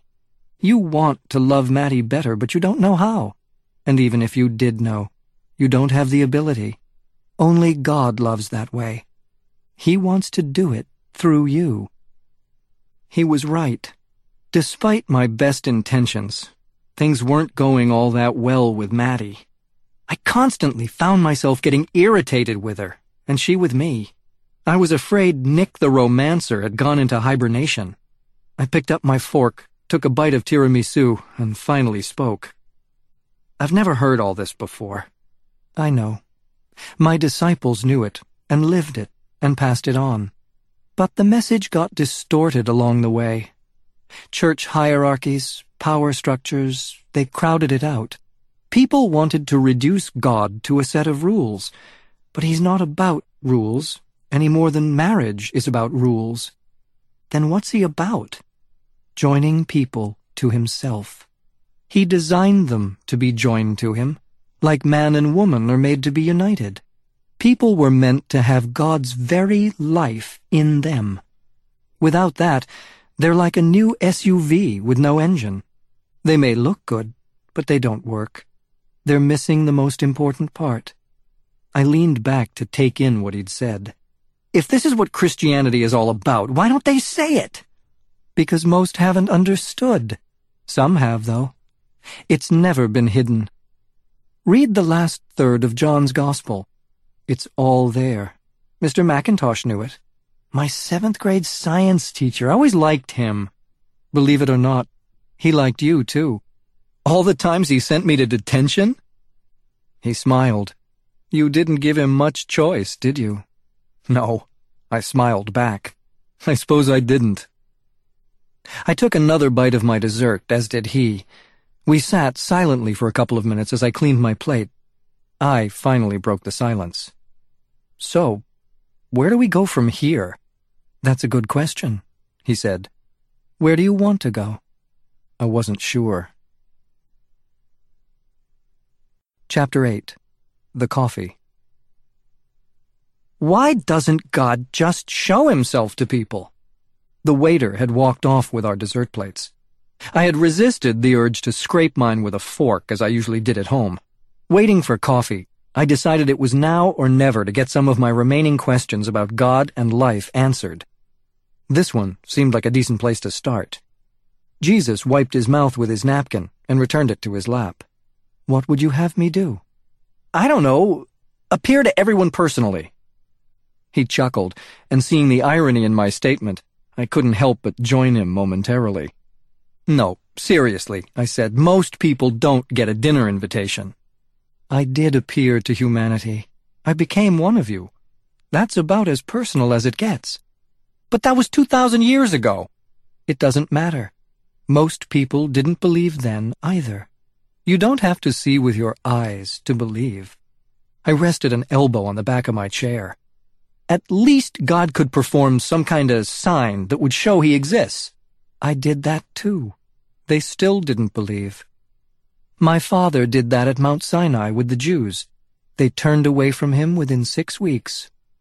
The waiter appeared with our coffee orders. A cappuccino for me, regular coffee for him. He used a little cream, no sugar. It's not a matter of further visual evidence, he continued. People have all the evidence they need. It's a matter of the heart.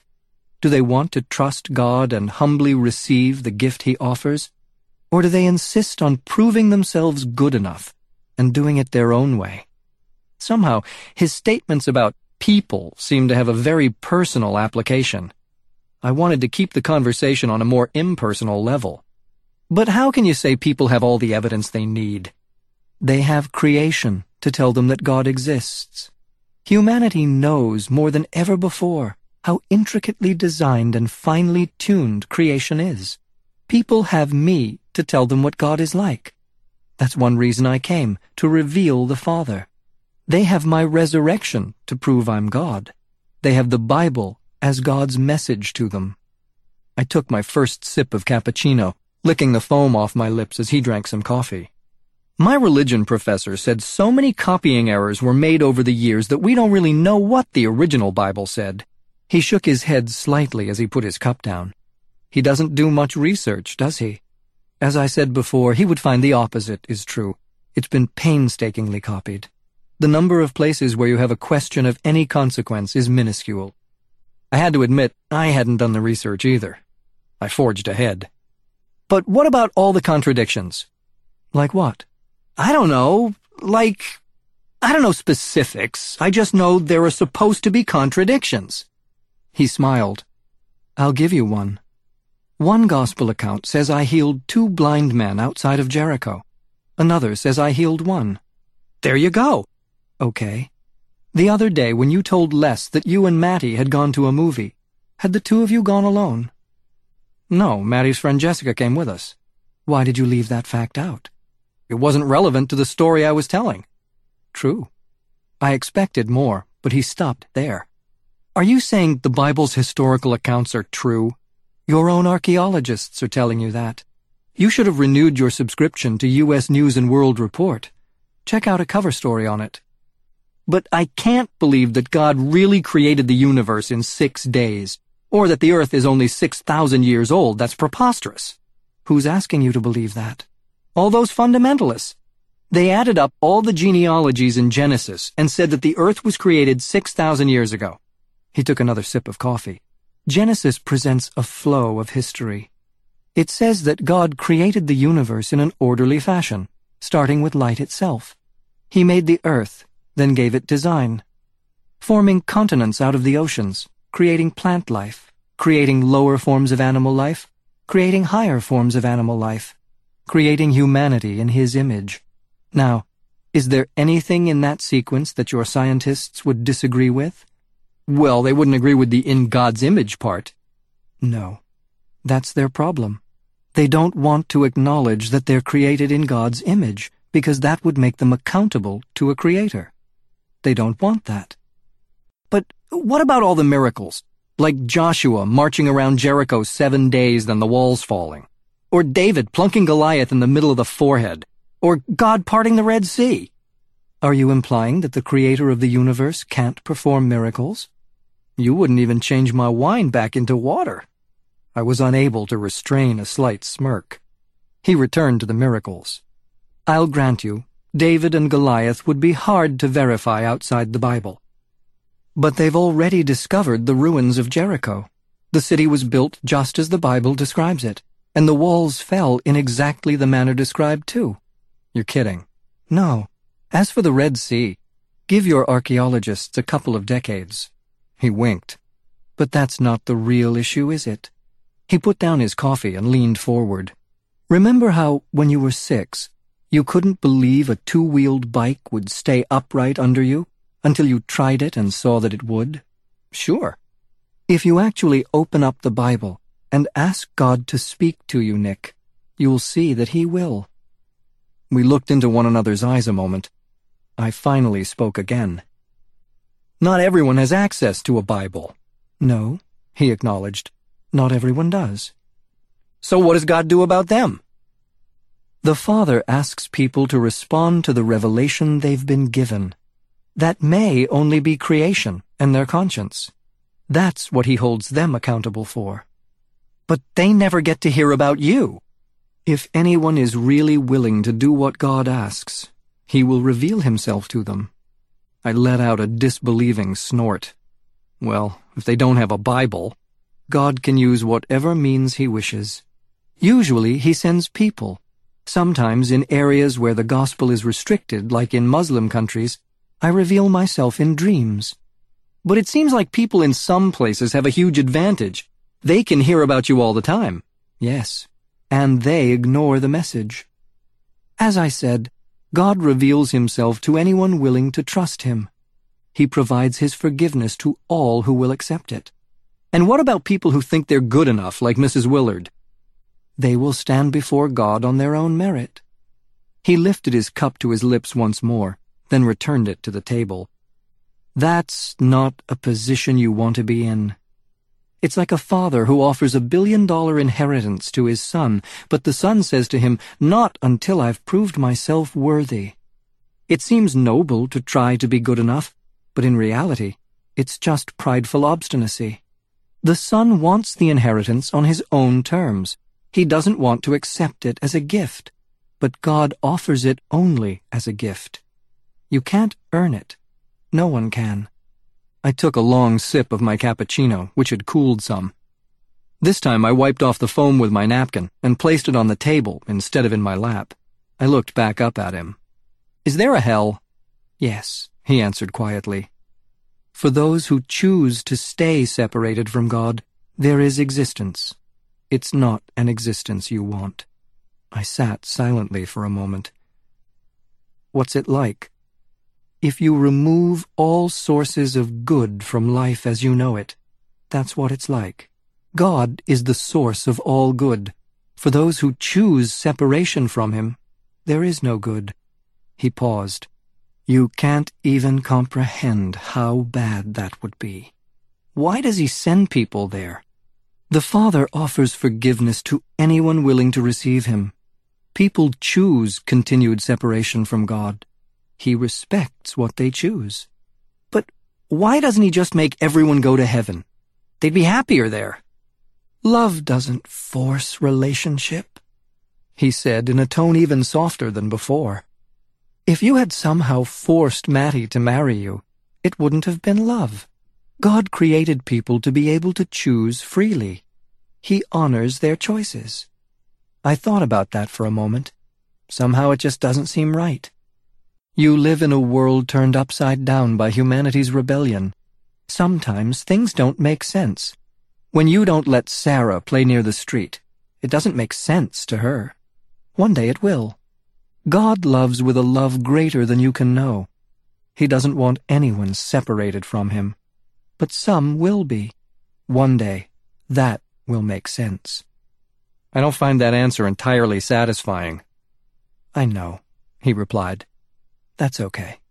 I took another drink and gathered my thoughts. I suppose you'll say that God allowing suffering is the same kind of thing. What do you think? Based on what you've said, humanity suffers because it separated itself from God. Yes. So why doesn't he just make things right, right now? Why wait for some day in the future? He drank some coffee. That's difficult to answer. Because you can't see things from God's perspective right now. But there is a purpose to the present time, and one day everything will be made right. That doesn't seem quite fair, for God to work out his plan while we suffer. You're forgetting something. God didn't leave you to suffer alone. He suffered more than anyone. I looked down at my cappuccino for a few moments. The foam had flattened out and it was only lukewarm. I took a couple of sips, lost in my thoughts. Finally he spoke. You're angry about your dad. God took him away when I was 16. I'd say that's worth being mad about. Or was that just part of God's plan? My voice was rising and I glanced around to see if anyone had overheard me. Oh, who cares? I turned back to Jesus. He sat silently, his eyes held on mine. You loved your dad very much. I glanced back at my cup and eventually spoke toward it. We used to do a lot together. Go fishing, go to Cub games, Blackhawk games. He had played some semi-pro hockey for a while, and he coached all my hockey teams. After Mother divorced him and we moved across town, he stopped coaching me. I probably could have played college. You still saw him, though. I figured that was a statement, not a question. I answered anyway. Yeah. Every other weekend, but it wasn't the same. He missed you, too. That was definitely a statement. I finally looked up. I know. You don't know how broken-hearted he was about you. It almost killed him to lose you. Well, he didn't live much longer anyway, did he? I didn't even bother trying to hide my anger this time. No. He spoke quietly. He didn't. I drank the last of my cappuccino. This won't seem true to you, he said, but I was heartbroken for both of you. I put my cup down and stared across the table, not feeling anger so much as lifelessness. You're right, that doesn't seem true. We sat in silence. So, I finally said, you never answered my question. Was my parents' divorce and my dad's death part of God's plan? He took a moment to reply. You know the story of the prodigal son? Yeah. Great, another Sunday school lesson. What did it take for the son to return to the father who loved him? I answered in a monotone, listless voice. For life to get really bad in the pig pen, so what? Sometimes it takes deep hurts for people to feel their need for God. And that's God's plan? That's what God is willing to use in a broken world. Your dad's pain drove him to me. And without that wound in your heart, Nick, you wouldn't be sitting here talking with me either. I leaned back, folded my arms, and sighed. I wish I could say it all makes sense now. I looked aside momentarily, then back at him. I wish I could say that. Chapter 9 The Bill the restaurant had emptied. I glanced around to where the table of six had laughed the evening away. It was reset for tomorrow's lunch. The young couple had long since left. Even a middle-aged pair in the corner who had entered during our entree had departed. Have we been talking that long? The place had the eerie quiet that comes when your party closes down a restaurant for the night. I could hear the clink of someone sorting utensils. Our waiter approached our table. Another cappuccino, sir? he asked me. No, this was fine. He looked toward Jesus. And you, sir, more coffee? No, thank you. We're ready for the bill. Yes, sir. My eyes followed as he stepped toward the front of the restaurant. Turning back to the table, I saw Jesus loosening his tie for the first time. Even I don't like these things, he said. God doesn't like neckties. Note that for future reference. The waiter reappeared with a black leather bill holder and placed it on the table between us. He then turned to Jesus, held out a blank piece of paper and a pen, and in a hushed voice said, Can I have your autograph, sir, just in case? Jesus smiled and took the pen and paper. Of course. He wrote more than his name, I couldn't tell what, and handed it back to the waiter. I wonder how much that'll go for on eBay. Thank you very much, sir. Thank you, Eduardo, he replied. Their eyes stayed on one another as they held the paper between them. Then Eduardo took it, paused, and walked away. For the first time since the meal began, I regarded my host. His features remained the same. The dark hair, the olive complexion, the almost black eyes, the toned muscles, but somehow his look had changed. He seemed, at the same time, softer and yet more authoritative. I wasn't entirely comfortable with him, yet I was strangely drawn to him. Jesus turned back to me. I like Eduardo. He's a humble man. The longer we'd talked, the more questions had popped into my mind. What was the universe like before the Big Bang? Is there intelligent life on other planets? What really happened to the dinosaurs? But with the bill on the table, one question overshadowed the others. You keep telling me that God offers me this free gift, eternal life. So what's heaven like? He smiled as if I'd asked about his hometown. Heaven is a cool place. Humanity's senses have been so dulled by living in this broken world, you wouldn't believe all the sights, sounds, smells, colors you've never seen, music you've never heard, lots of activity, yet overwhelming peacefulness. Remember how you felt when you stood at the Grand Canyon, too awestruck to take it all in? Yeah, heaven is like that, only infinitely more. I feel stupid asking this, but are the streets really made of gold? He laughed. Describing heaven isn't exactly easy. It's like explaining snow to a tribal native from the Amazon. He doesn't have a point of reference for it. What's written in the Bible is true, but in a way greater than you can imagine. And you're saying I don't have to do anything to get there. You have to receive the gift of eternal life, he answered. You can't trust in your own goodness. You have to put your faith in me. He shifted to the side and took a long drink of water, then put the glass down. But you're confusing heaven and eternal life. My mind was still partly on what heaven might look like, so I didn't quite take in his last statement. What? I'm sorry? You're confusing heaven and eternal life. I thought they were the same thing. No. I'm not following you. Eternal life isn't a place, he responded, and it's not primarily length of existence. I am eternal life. The Father is eternal life. I'm not sure I'm getting what you're saying. Just as God is the source of all physical life, he is also the source of all spiritual life. Think of it this way. God created your body to need food, air, and water. What happens when you remove those things? You die. The same holds true for your spirit. God created your spirit to be joined with Him. Without Him, it's dead. It has no life. God is spirit, and He is life. The only way for you to have eternal life is to have Him. I still wasn't sure I was connecting all the dots. So, when you say God offers eternal life, He is offering you Himself. God comes to live within you forever. When you have me, you have life itself, with a capital L. I leaned back and thought that over for a moment. So what is heaven? Heaven is simply a place where I am. But people don't go to heaven until they die. True, but you can have eternal life right now. I must have had a confused look on my face again. Eternal life isn't something that starts when you die, he continued.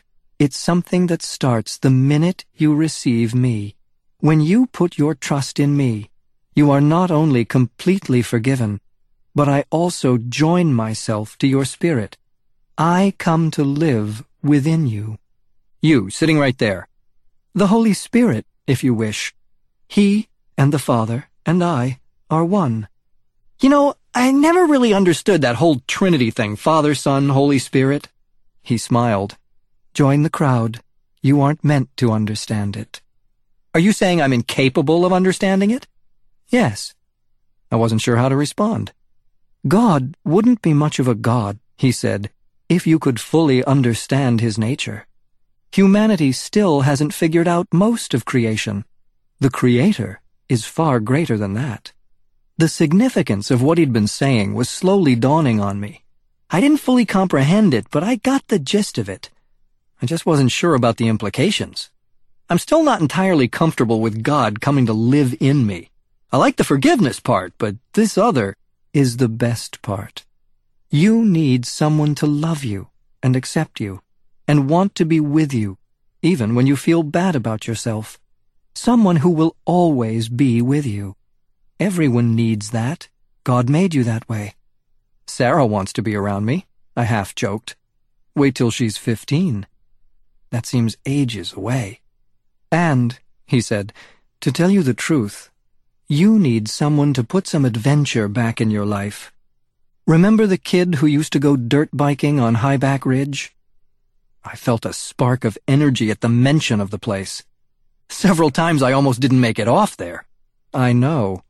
A smile edged onto his face. You were quite a daredevil. He leaned forward, resting his forearms on the table. You're bored, Nick. You were made for more than this. You're worried about God stealing your fun, but you've got it backward.